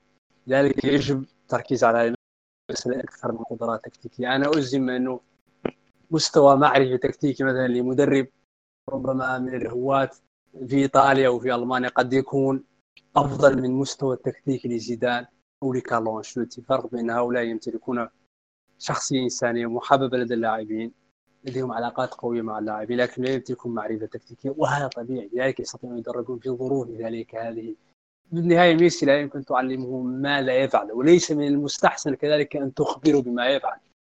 لأنه شخص يمتلك حس, حس أسطوري يمتلك قدرة على الابداع خارقة لا يجب تقيد. مثلا لاعب مثل مودريتش أو كروس لا يمكن يتعلم وتعلم أي شيء الآن. يجب أن تفهم هذه المسألة. لذلك يجب أن تتعامل معه كإنسان قبل ما يكون كلاعب. وربما زيدان بكل تأكيد نجح في هذه المسألة. لذلك يجب أن نكون مرنين في هذه المسألة. أعتقد أنه كيكي ستتم اقالته في نهاية الموسم ويتم جلب مدرب آخر. آه، لا أعلم مع التي يتم اختيار عليها لكن سيتم جلب مدرب آخر ليس كلا تحديد المعجزة. كما آه، طبعا إحنا يعني أطلنا عليك كثير جدا كابتن محمدي. وبس عندنا يمكن سؤالين ثلاثة قبل ما نختم. آه، في عجالة. ثلاثة مدربين معظم الأسئلة بتكون متواجدة عنهم الآن. آه، أليجري جوزي مورينيو وبيب جوارديولا. آه، أي سؤال فيهم مختلف بس عاوزينك آه، تاخذ يمكن راحتك أكثر في الحديث عن أي مدرب. أليجري أنت بتراه دائما بنشوف في كتاباتك إنك رؤية مختلفة عن أليجري حديثك عن الإلحاد الكروي والجانب الجميل اللي قدمت له فينا أليجري. وحببت فيه الكثيرين لماسيميليانو أليجري. أيضا جوزي مورينيو كمدرب كان وصل للقمة كان يعتبر يعني في قمة الهرم كأفضل مدرب في العالم بالنسبة لكثيرين في فترة ما وانحداره. هل هل التطور يعني بيشمل المدربين أيضا؟ والنقطة دي بتاعت جوزي مورينيو. وبيب جوارديولا في سؤال من أحد من أحد الأصدقاء المتواجدين بيقول إنه كرة القدم هل تغيرت بشكل كامل في مرحلة ما قبل بيب جوارديولا بعد بيب جوارديولا. أنا دمجت لك الثلاث أسئلة في سؤال واحد بحكم إنه المدربين الثلاثة وإنهم مدارس مختلفة وإنت تكلمت عن النقاط دي قبل كده فيا ريت تدينا إجابة. كما أقول بالله الحساني والله بكل سرور صديقي. بالنسبة ل ماسيميليانو فعلا آه ماسيميليانو مدرب عظيم جدا وللأسف لا يجد التقدير اللازم في وسائل الإعلام حتى في إيطاليا. وربما يمكن انتقاد أليجري في هذه المسألة. آه، لأنه فشل أليجري تسويق نفسه مثلا وإقناع جماهير يوفي رغم أنه حقق إنجازات كبيرة جدا للنادي لكنه فشل في إقناع الجماهير بأنه فعلا مدرب رائع وفشل كذلك في إقناع وسائل الإعلام بأنه مدرب عظيم. هذا ربما يعود لأسباب اجتماعية بيئية لا يعرفها الجميع إنه أليجري بالأخير هو ابن ليفورنو وليفورنو بالأخير مجتمع توسكاني. يعني شخصية الناس هناك شخصية جامدة جدا شخصية خجولة. لا يحبون لفت الانتباه. هي ثقافتهم في ليفورنو وربما أليجري كانت ضحية لهذه المسألة. لم يستطع تسويق نفسه. أنا أعتقد بالأزم أنه أليجري يقدر يكون أفضل قارئ للمباريات ربما آه، هو أفضلهم بكل تأكيد أنه أحد القلاي اللي يستطيعون تغيير المباريات باستخدام التغييرات بأقل الإمكانيات. وهي مسألة يجب أن نعرفها أنه أليجري طوال تجربته مع اليوفي باستثناء الموسم الماضي لم يتوفر على زاد بشري مثالي إلا يستدرينا تجربته في الموسم الأول اللي كان مع فريق كان يمتلك شخصية منزلة أوروبية. بكل المواسم الاخرى كان يمتلك جيل من اللاعبين المتوسطين على الصعيد الفني ومع هذا كان يستطيع أن يغير كل المباريات باستخدام دكة البدلاء اللي كانت ضعيفه جدا مقارنة بنخبة الأندية الأوروبية. أليجري ملحد تكتيكي لأنه لا يؤمن بأي قناعة، أليجري على فكرة مع كالياري كان يقدم كرة قدم جميلة جدا. الريجو ساكي سوقها لجالياني لأنه بيدافع إنه يلعب كرة قدم جذابة واتذكر إنه لاجازيتا أليجري كتب مقالة خاصة عن عن عن عن, عن, عن كالياري أليجري جمال وصفها بجمال كالياري إنه يلعب كرة قدم جميلة جدا. بعدها أليجري ربما لم يهتم بذلك إنه غير قناعاته لأنه يتحدث عن الظروف الاخير الظروف هي التي تحدث القناعات وليس العكس. وهو أعتقد مقنع إلى حد ما في هذه المسألة. بالنسبة ل بالنسبة لبيب جوارديولا أو مورينو لنبدأ بمورينو مورينو شخص أعتقد إنه أي مدرب في العالم مهما كان يجب أن يدين لجوزيه مورينو بالكثير لأنه جوزيه أحدث نقله كبيره جدا لمكانة المدرب سواء في علاقاته مع الإعلام سواء في نظرة الجماهير للمدرب. ما قبل وما بعد مورينو اختلفت. الناس الآن تعتقد وإن كانت مخطئة لأن المدرب ساحر بأنه يستطيع تغيير كل شيء. وهي في الحقيقة مجرد خرافة لكن مورينو أوهم الناس بأن المدرب هذا بفضل كاريزما بفضل شخصيته مع الإعلام بفضل حضوره القوي جدا. آه مورينو كذلك جلب منهجية البرتقالية التدريبية اللي جلبها كيروش عدها أستاذ جامعي لكن كرفقة كيروش. كيروش ربما لم ينجح في تقديمها للعالم أو للعالم التدريبي يتحدث هنا للمجتمع التدريبي. مورينو قدمها للعالم منهجية تقيم على أنه لا ندرب سوى باستخدام الكرة وليس هناك تمرين بدون الكرة إلى مجرد ممارسة سخيفة لا معنى لها. البرتقاليين مع مورينو كذلك استفاد من المدرسة البرتقالية حققت قفزة كبيرة جدا. بورصة المدربين البرتقاليين بالسنوات الأخيرة رائجة في أوروبا. مورينو مدرب عملاق وكبير جدا وبكل تأكيد آخر ما يجب أن ينتقده هو أنا. بكل تأكيد ربما يمكن نقول بأن مورينو ما بعد الموسم الأخير من ريال مدريد لم يعد يستطيع أن يمتلك علاقات قوية مع اللاعبين وهي كانت إحدى نقاط قوته تجربته مع بورتو مع الإنتر. كان دائما يمتلك ربما اللاعبين كانوا مجموعة من الجنود أكثر ما هم لاعبين للمدرب. كانوا خدماتيين آه، المسألة تغيرت مع تجربة الأخيرة مع ريال مدريد تصادم مع اللاعبين. وهذا للأسف هو الواقع اللي على مورينو ان يتقبل ان اللاعبين لن يعودوا كما كانوا. هو نفسه يعرف ذلك ويشير لذلك. لكن ربما لا يستطيع التعامل مع ذلك لأنه ليس مستعد لتغيير شخصيته لكي يكون مرن كي يتقبل عدة أشياء. نحن يجب أن نعرف أنه في عالم حيث يخرج ديبالا دون ان يصافح عليجري بسهولة جدا دونه وكأنما لم يرتكب أي خطأ. هندرسون يفعل ذلك مع وشامبرلين يفعل ذلك كذلك مع مع مع يورجون كلوب. ربما لو فعلوا ذلك مع مع كابيلو مثلا كمثال فقط كان سيكون الجحيم هو مصيرهم الان تغيرت اللعبة. المدربين يجب أن يفهموا هذه المسألة. ان المدربين للأسف اللاعب يمتلكوا السطوه يمتلكوا القوة. آه لذلك على مورينو ان إن يتأقلم مع هذه المسألة. ربما لم يتأقلم بعد ذلك حدث بسبب إخفاقاته لكن اللي يجب كذلك أن نعرف إنه ليس هناك مدرب يستطيع أن ينجح طوال المسيرة التدريبية. كابيلو نفسه أقيل من تدريب ريال مدريد رغم أنه لم يقل قبل ذلك. آه، مورينو سيقال وكما يقول رابطوني أنه هناك نوعين من المدربين من تمت إقالتهم في وقت سابق. ومن ستتم إقالتهم في وقت لاحق. وفي الأخير فشل مسألة حتمية في هذه المهلة لا يمكن أن يستمر مدرب النجاح. جوارديولا نفسه سيقال يوما ما. بالنسبة لجوارديولا هو مدرب غير شكل كرة قدم بكل تأكيد. وجد ظروف الملائم. هذه حقيقة لكن يجب يعرف يعرف المعارضين أو المنتقدين لجوارديولا انه توفر الظروف لا ينفي عبقريه قد أنجح صحيح بفضل الظروف والظروف دائما هي العامل الأساسي في تحقيق أي نجاح مهما كان سواء فردي أو جماعي. لكن هذا لا يتناقض من أني فعلا كنت عبقريا أو استطعت أن أستفيد من هذه التجربة بشكل مثالي. على فكرة هناك عدة مدربين وجدوا ظروف مثالية فشلوا في التعامل معها. آه، بيب جوارديولا غير من كرة قدم على الصعيد التكتيكي جلب عدة أفكار. هاي مسألة كذلك حتميه يجب التصالح معها. انه كرة قدم ما قبل وما بعد جوارديولا هي مختلفة. المشكلة المشكلة انه هناك كما يقول أليجري هناك آلاف المدربين يعتقدون من دون أنهم كذلك جوارديولا ويريدون أن يفعلوا ما فعله جوارديولا وهم لا يستطيعون فعل ذلك لأنهم ببساطة لم يمتلكوا الظروف التي وجد فيها جوارديولا. أن تدرب ميسي تشافي دانيال ألفيز ويكون خلفك يوهان كرويف كداعم.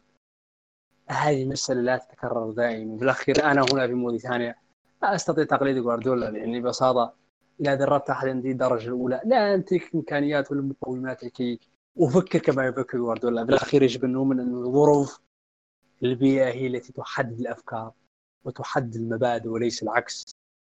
هاي مسألة ربما كان اليسار يعني على الأقل ماركس كان كان صادق عندما قال بأن الأفكار نتاج الظروف وهي مسألة حقيقية جدا.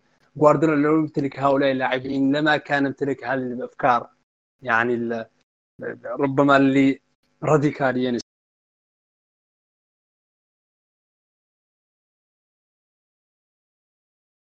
أنا أعتقد انه إنه باختصار إنه جوارديولا بكل تأكيد شخص غير كرة قدم هاي مسألة غير قابل للنقاش اطلاقا.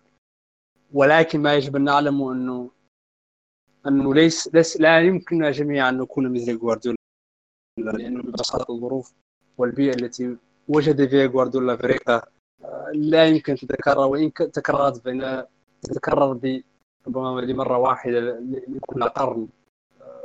موقف أليجري من هاي المسألة السليم أنه لا يجب أن نقلد ما دمنا لا لا نملك لا نملك الظروف المناسبة. ظروف مسألة أساسية والقناعات والمبادئ يجب أن تكون نتاج للظروف النفسية والاقتصادية والمعنوية والفنية.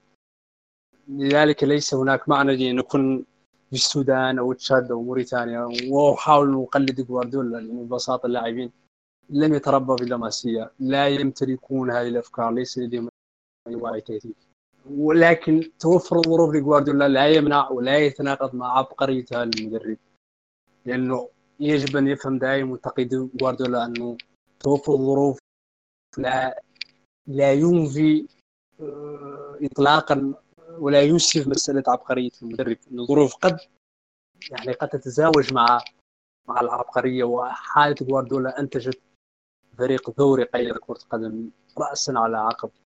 آه، أعتقد ان هاي الإضافة الوحيدة التي يمكن نضيفها عن جوارديولا إنه مدرب عبقري جدا لكن لا يجب أن نقلد جميعا جوارديولا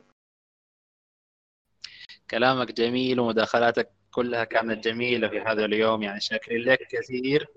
في سؤالين آه، سريعات آه، واحد من رافض مشجعي ليفربول بيسألوا عن يعني عمل كلوب مع ليفربول والنقل اللي عمله مشروع متكامل وإنه رؤيتك يعني للمشروع ده هل سيواصل النجاح في السنين القادمة ولا حتكون في عقبات تعترض يعني هيمنه ليفربول على لقب الدوري. هل سيستطيع ليفربول أن يسيطر على لقب الدوري يعني يتبع انجازه هذا الموسم بإنجازات أخرى في السنوات القادمة ولا هنالك عقبات ستعترض مشروع كلوب؟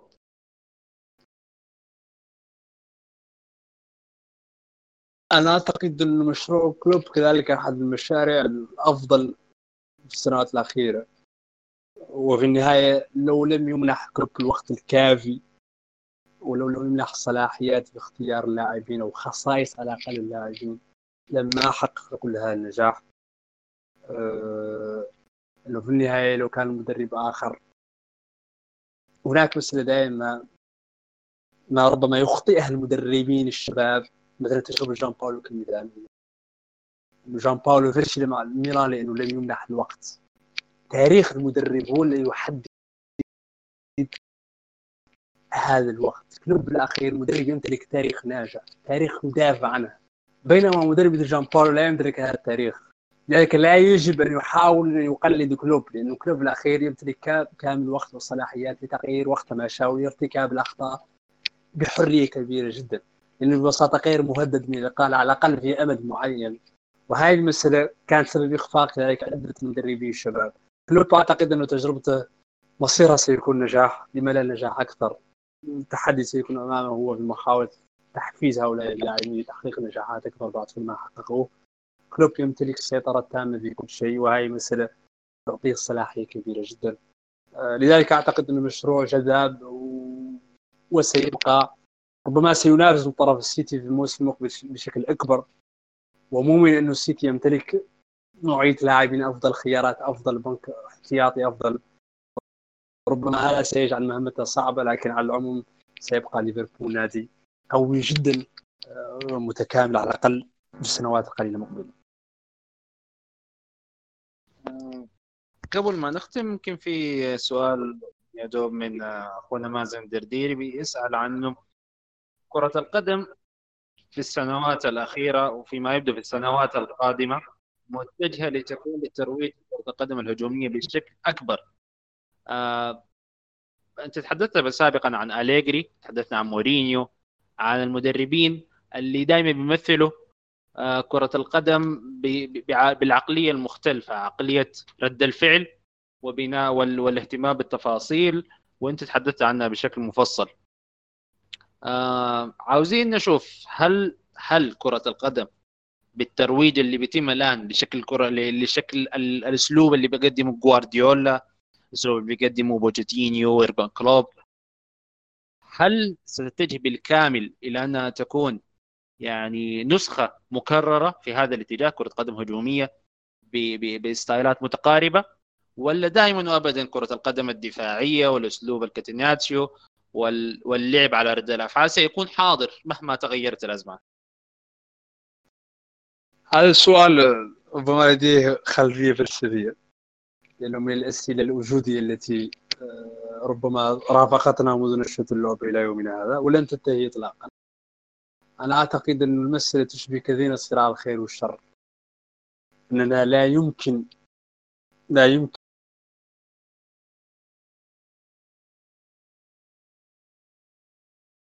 أنا ذكرت أنه مسألة الهجوم والدفاع أنا تشبه إسقاط تشبه مسألة الخير والشر. الخير بالأخير سيبقى لأنه مرتبط بالشر. وعدم وجود الشر ينفي حتى وجود الخير. لذلك أعتقد أن المسألة مترابطة جدا لا يمكن أن نتحدث يعني بشكل فرداني عن عن أحد المواضيع دون الآخر. تاريخيا حتى كرة قدم تقول ذلك إنه مسألة على فترات. صحيح أننا نعيش الان كرة قدم هجومية ويتم تسويق المدرب الهجومي على أنه أكثر ذكاء وأكثر عبقريه رغم ليس بالضرورة كذلك. ويتم كذلك ترويج الأفكار الدفاع على أفكار مميزة. وغير عقلانية وغير منتجة وغير خلاقه وهي فكرة غير سليمه اطلاقا لأنه للأمانة لا يجب ان أن نحدد للناس آه، ماهية الجمال. يعني الجمال مساله نسبيه ما يعتقده السوداني في جمال المرأة مثلا. قد يبدو مشابه لما يعتقده الموريتاني على فكرة في الجمال لكن سيكون مغاير لما يعتقده الإيطالي والإسباني.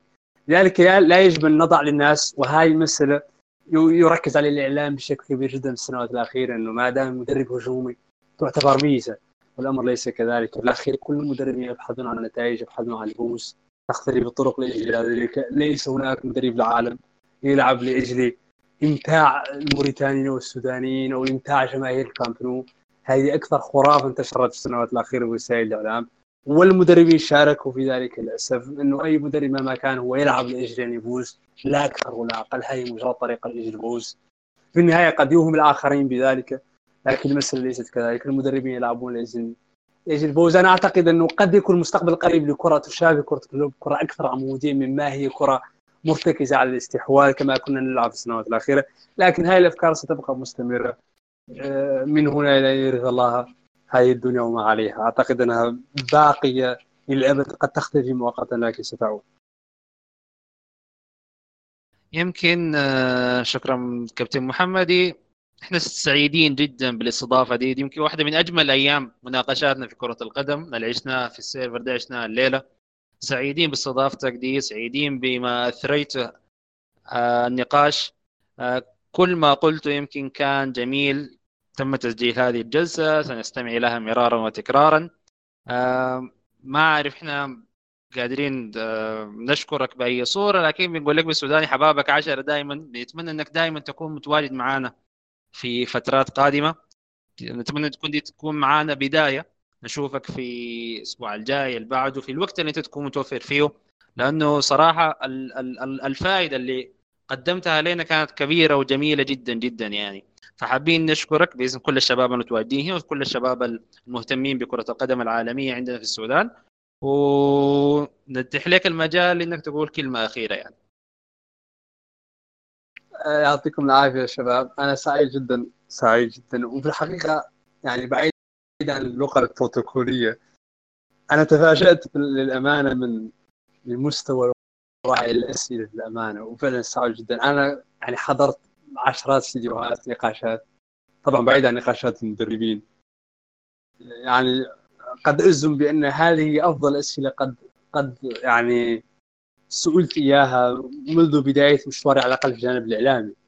يعني وأنا أؤمن دائما بانه لأجل أن نحصل على الاجابه الصحيحه يجب أن نسأل السؤال الصحيح لأنه الإجابة مرتبطة دائما بالتساؤل. ما دمنا نسأل عن مجموعة من الغيبيات أو مجموعة من ربما المواضيع المتهالكة والمتداولة والأحكام المسبقة لا يمكن أن ننتج هي إجابات حقيقية. أنا سعيد جدا بهذه التساؤلات أستمتع جدا. أعتذر عن رداءة الإنترنت. أنا بعيد عن العاصمة. ربما في المقابله القادمه أكيد سأكون في العاصمة. ستكون الإنترنت أحسن حينها إن شاء الله. سعيد كذلك أني أني ضيف على مجموعة من السودانيين. وللامانه لدينا ربما لديكم كذلك شعور خاص وحب خاص وتقدير خاص للسودانيين لأننا نشترك ربما في عدة مسائل لأننا نلتقي في طرق يعني متشابهة وعديدة جدا. أه سعيد أني أني كذلك استمتعت بأنني ربما هناك بعض الاسئله التي بنيت على ما أكتبه في الصفحة وهو الشعور بكل تأكيد إيجابي أنني اجد أشخاص رغم اختلاف رغم البعد. إلا أنني أوصلت رسالة معينة لهم أو مقولة أو مقال أو فكرة محددة. آه هاي مسألة بكل تأكيد تمنحني دائما شعور مميز أنني ساعدت أفراد على حل لغز معينة وعلى طرح تساؤل أكثر عمقا أو ربما أصبحوا أكثر وعي بجهلهم. سأكون أسعد بكل تأكيد أكون ضيف عليكم في المرة المقبلة. إذا استمتعت بهذا الحوار إن شاء الله نلتقي. في أقرب فرصة. شكرا لكم. أتمنى أن تكونوا دائما بخير يعطيكم العافية وإن شاء الله نلتقي في أقرب فرصة. آه الله يخليكم شباب. شكرا لكم واعتذر مرة أخرى عن رداءة الإنترنت. شكرا شكرا كابتن محمدي. آه كامل الشكر والتقدير للكابتن محمدي للشباب اللي ساعدوا في إخراج هذه الليلة بصورة جميلة. آه ما حابين نطول عليكم لأنه الوقت يتأخر في عند الكثيرين. فممكن نقول لك شكرا كابتن محمدي وسعيدين بهذه الفرصة. وجميعا إلى لقاء آخر إن شاء الله في وقت آخر وفي فرصة أوسع. شكرا لكم.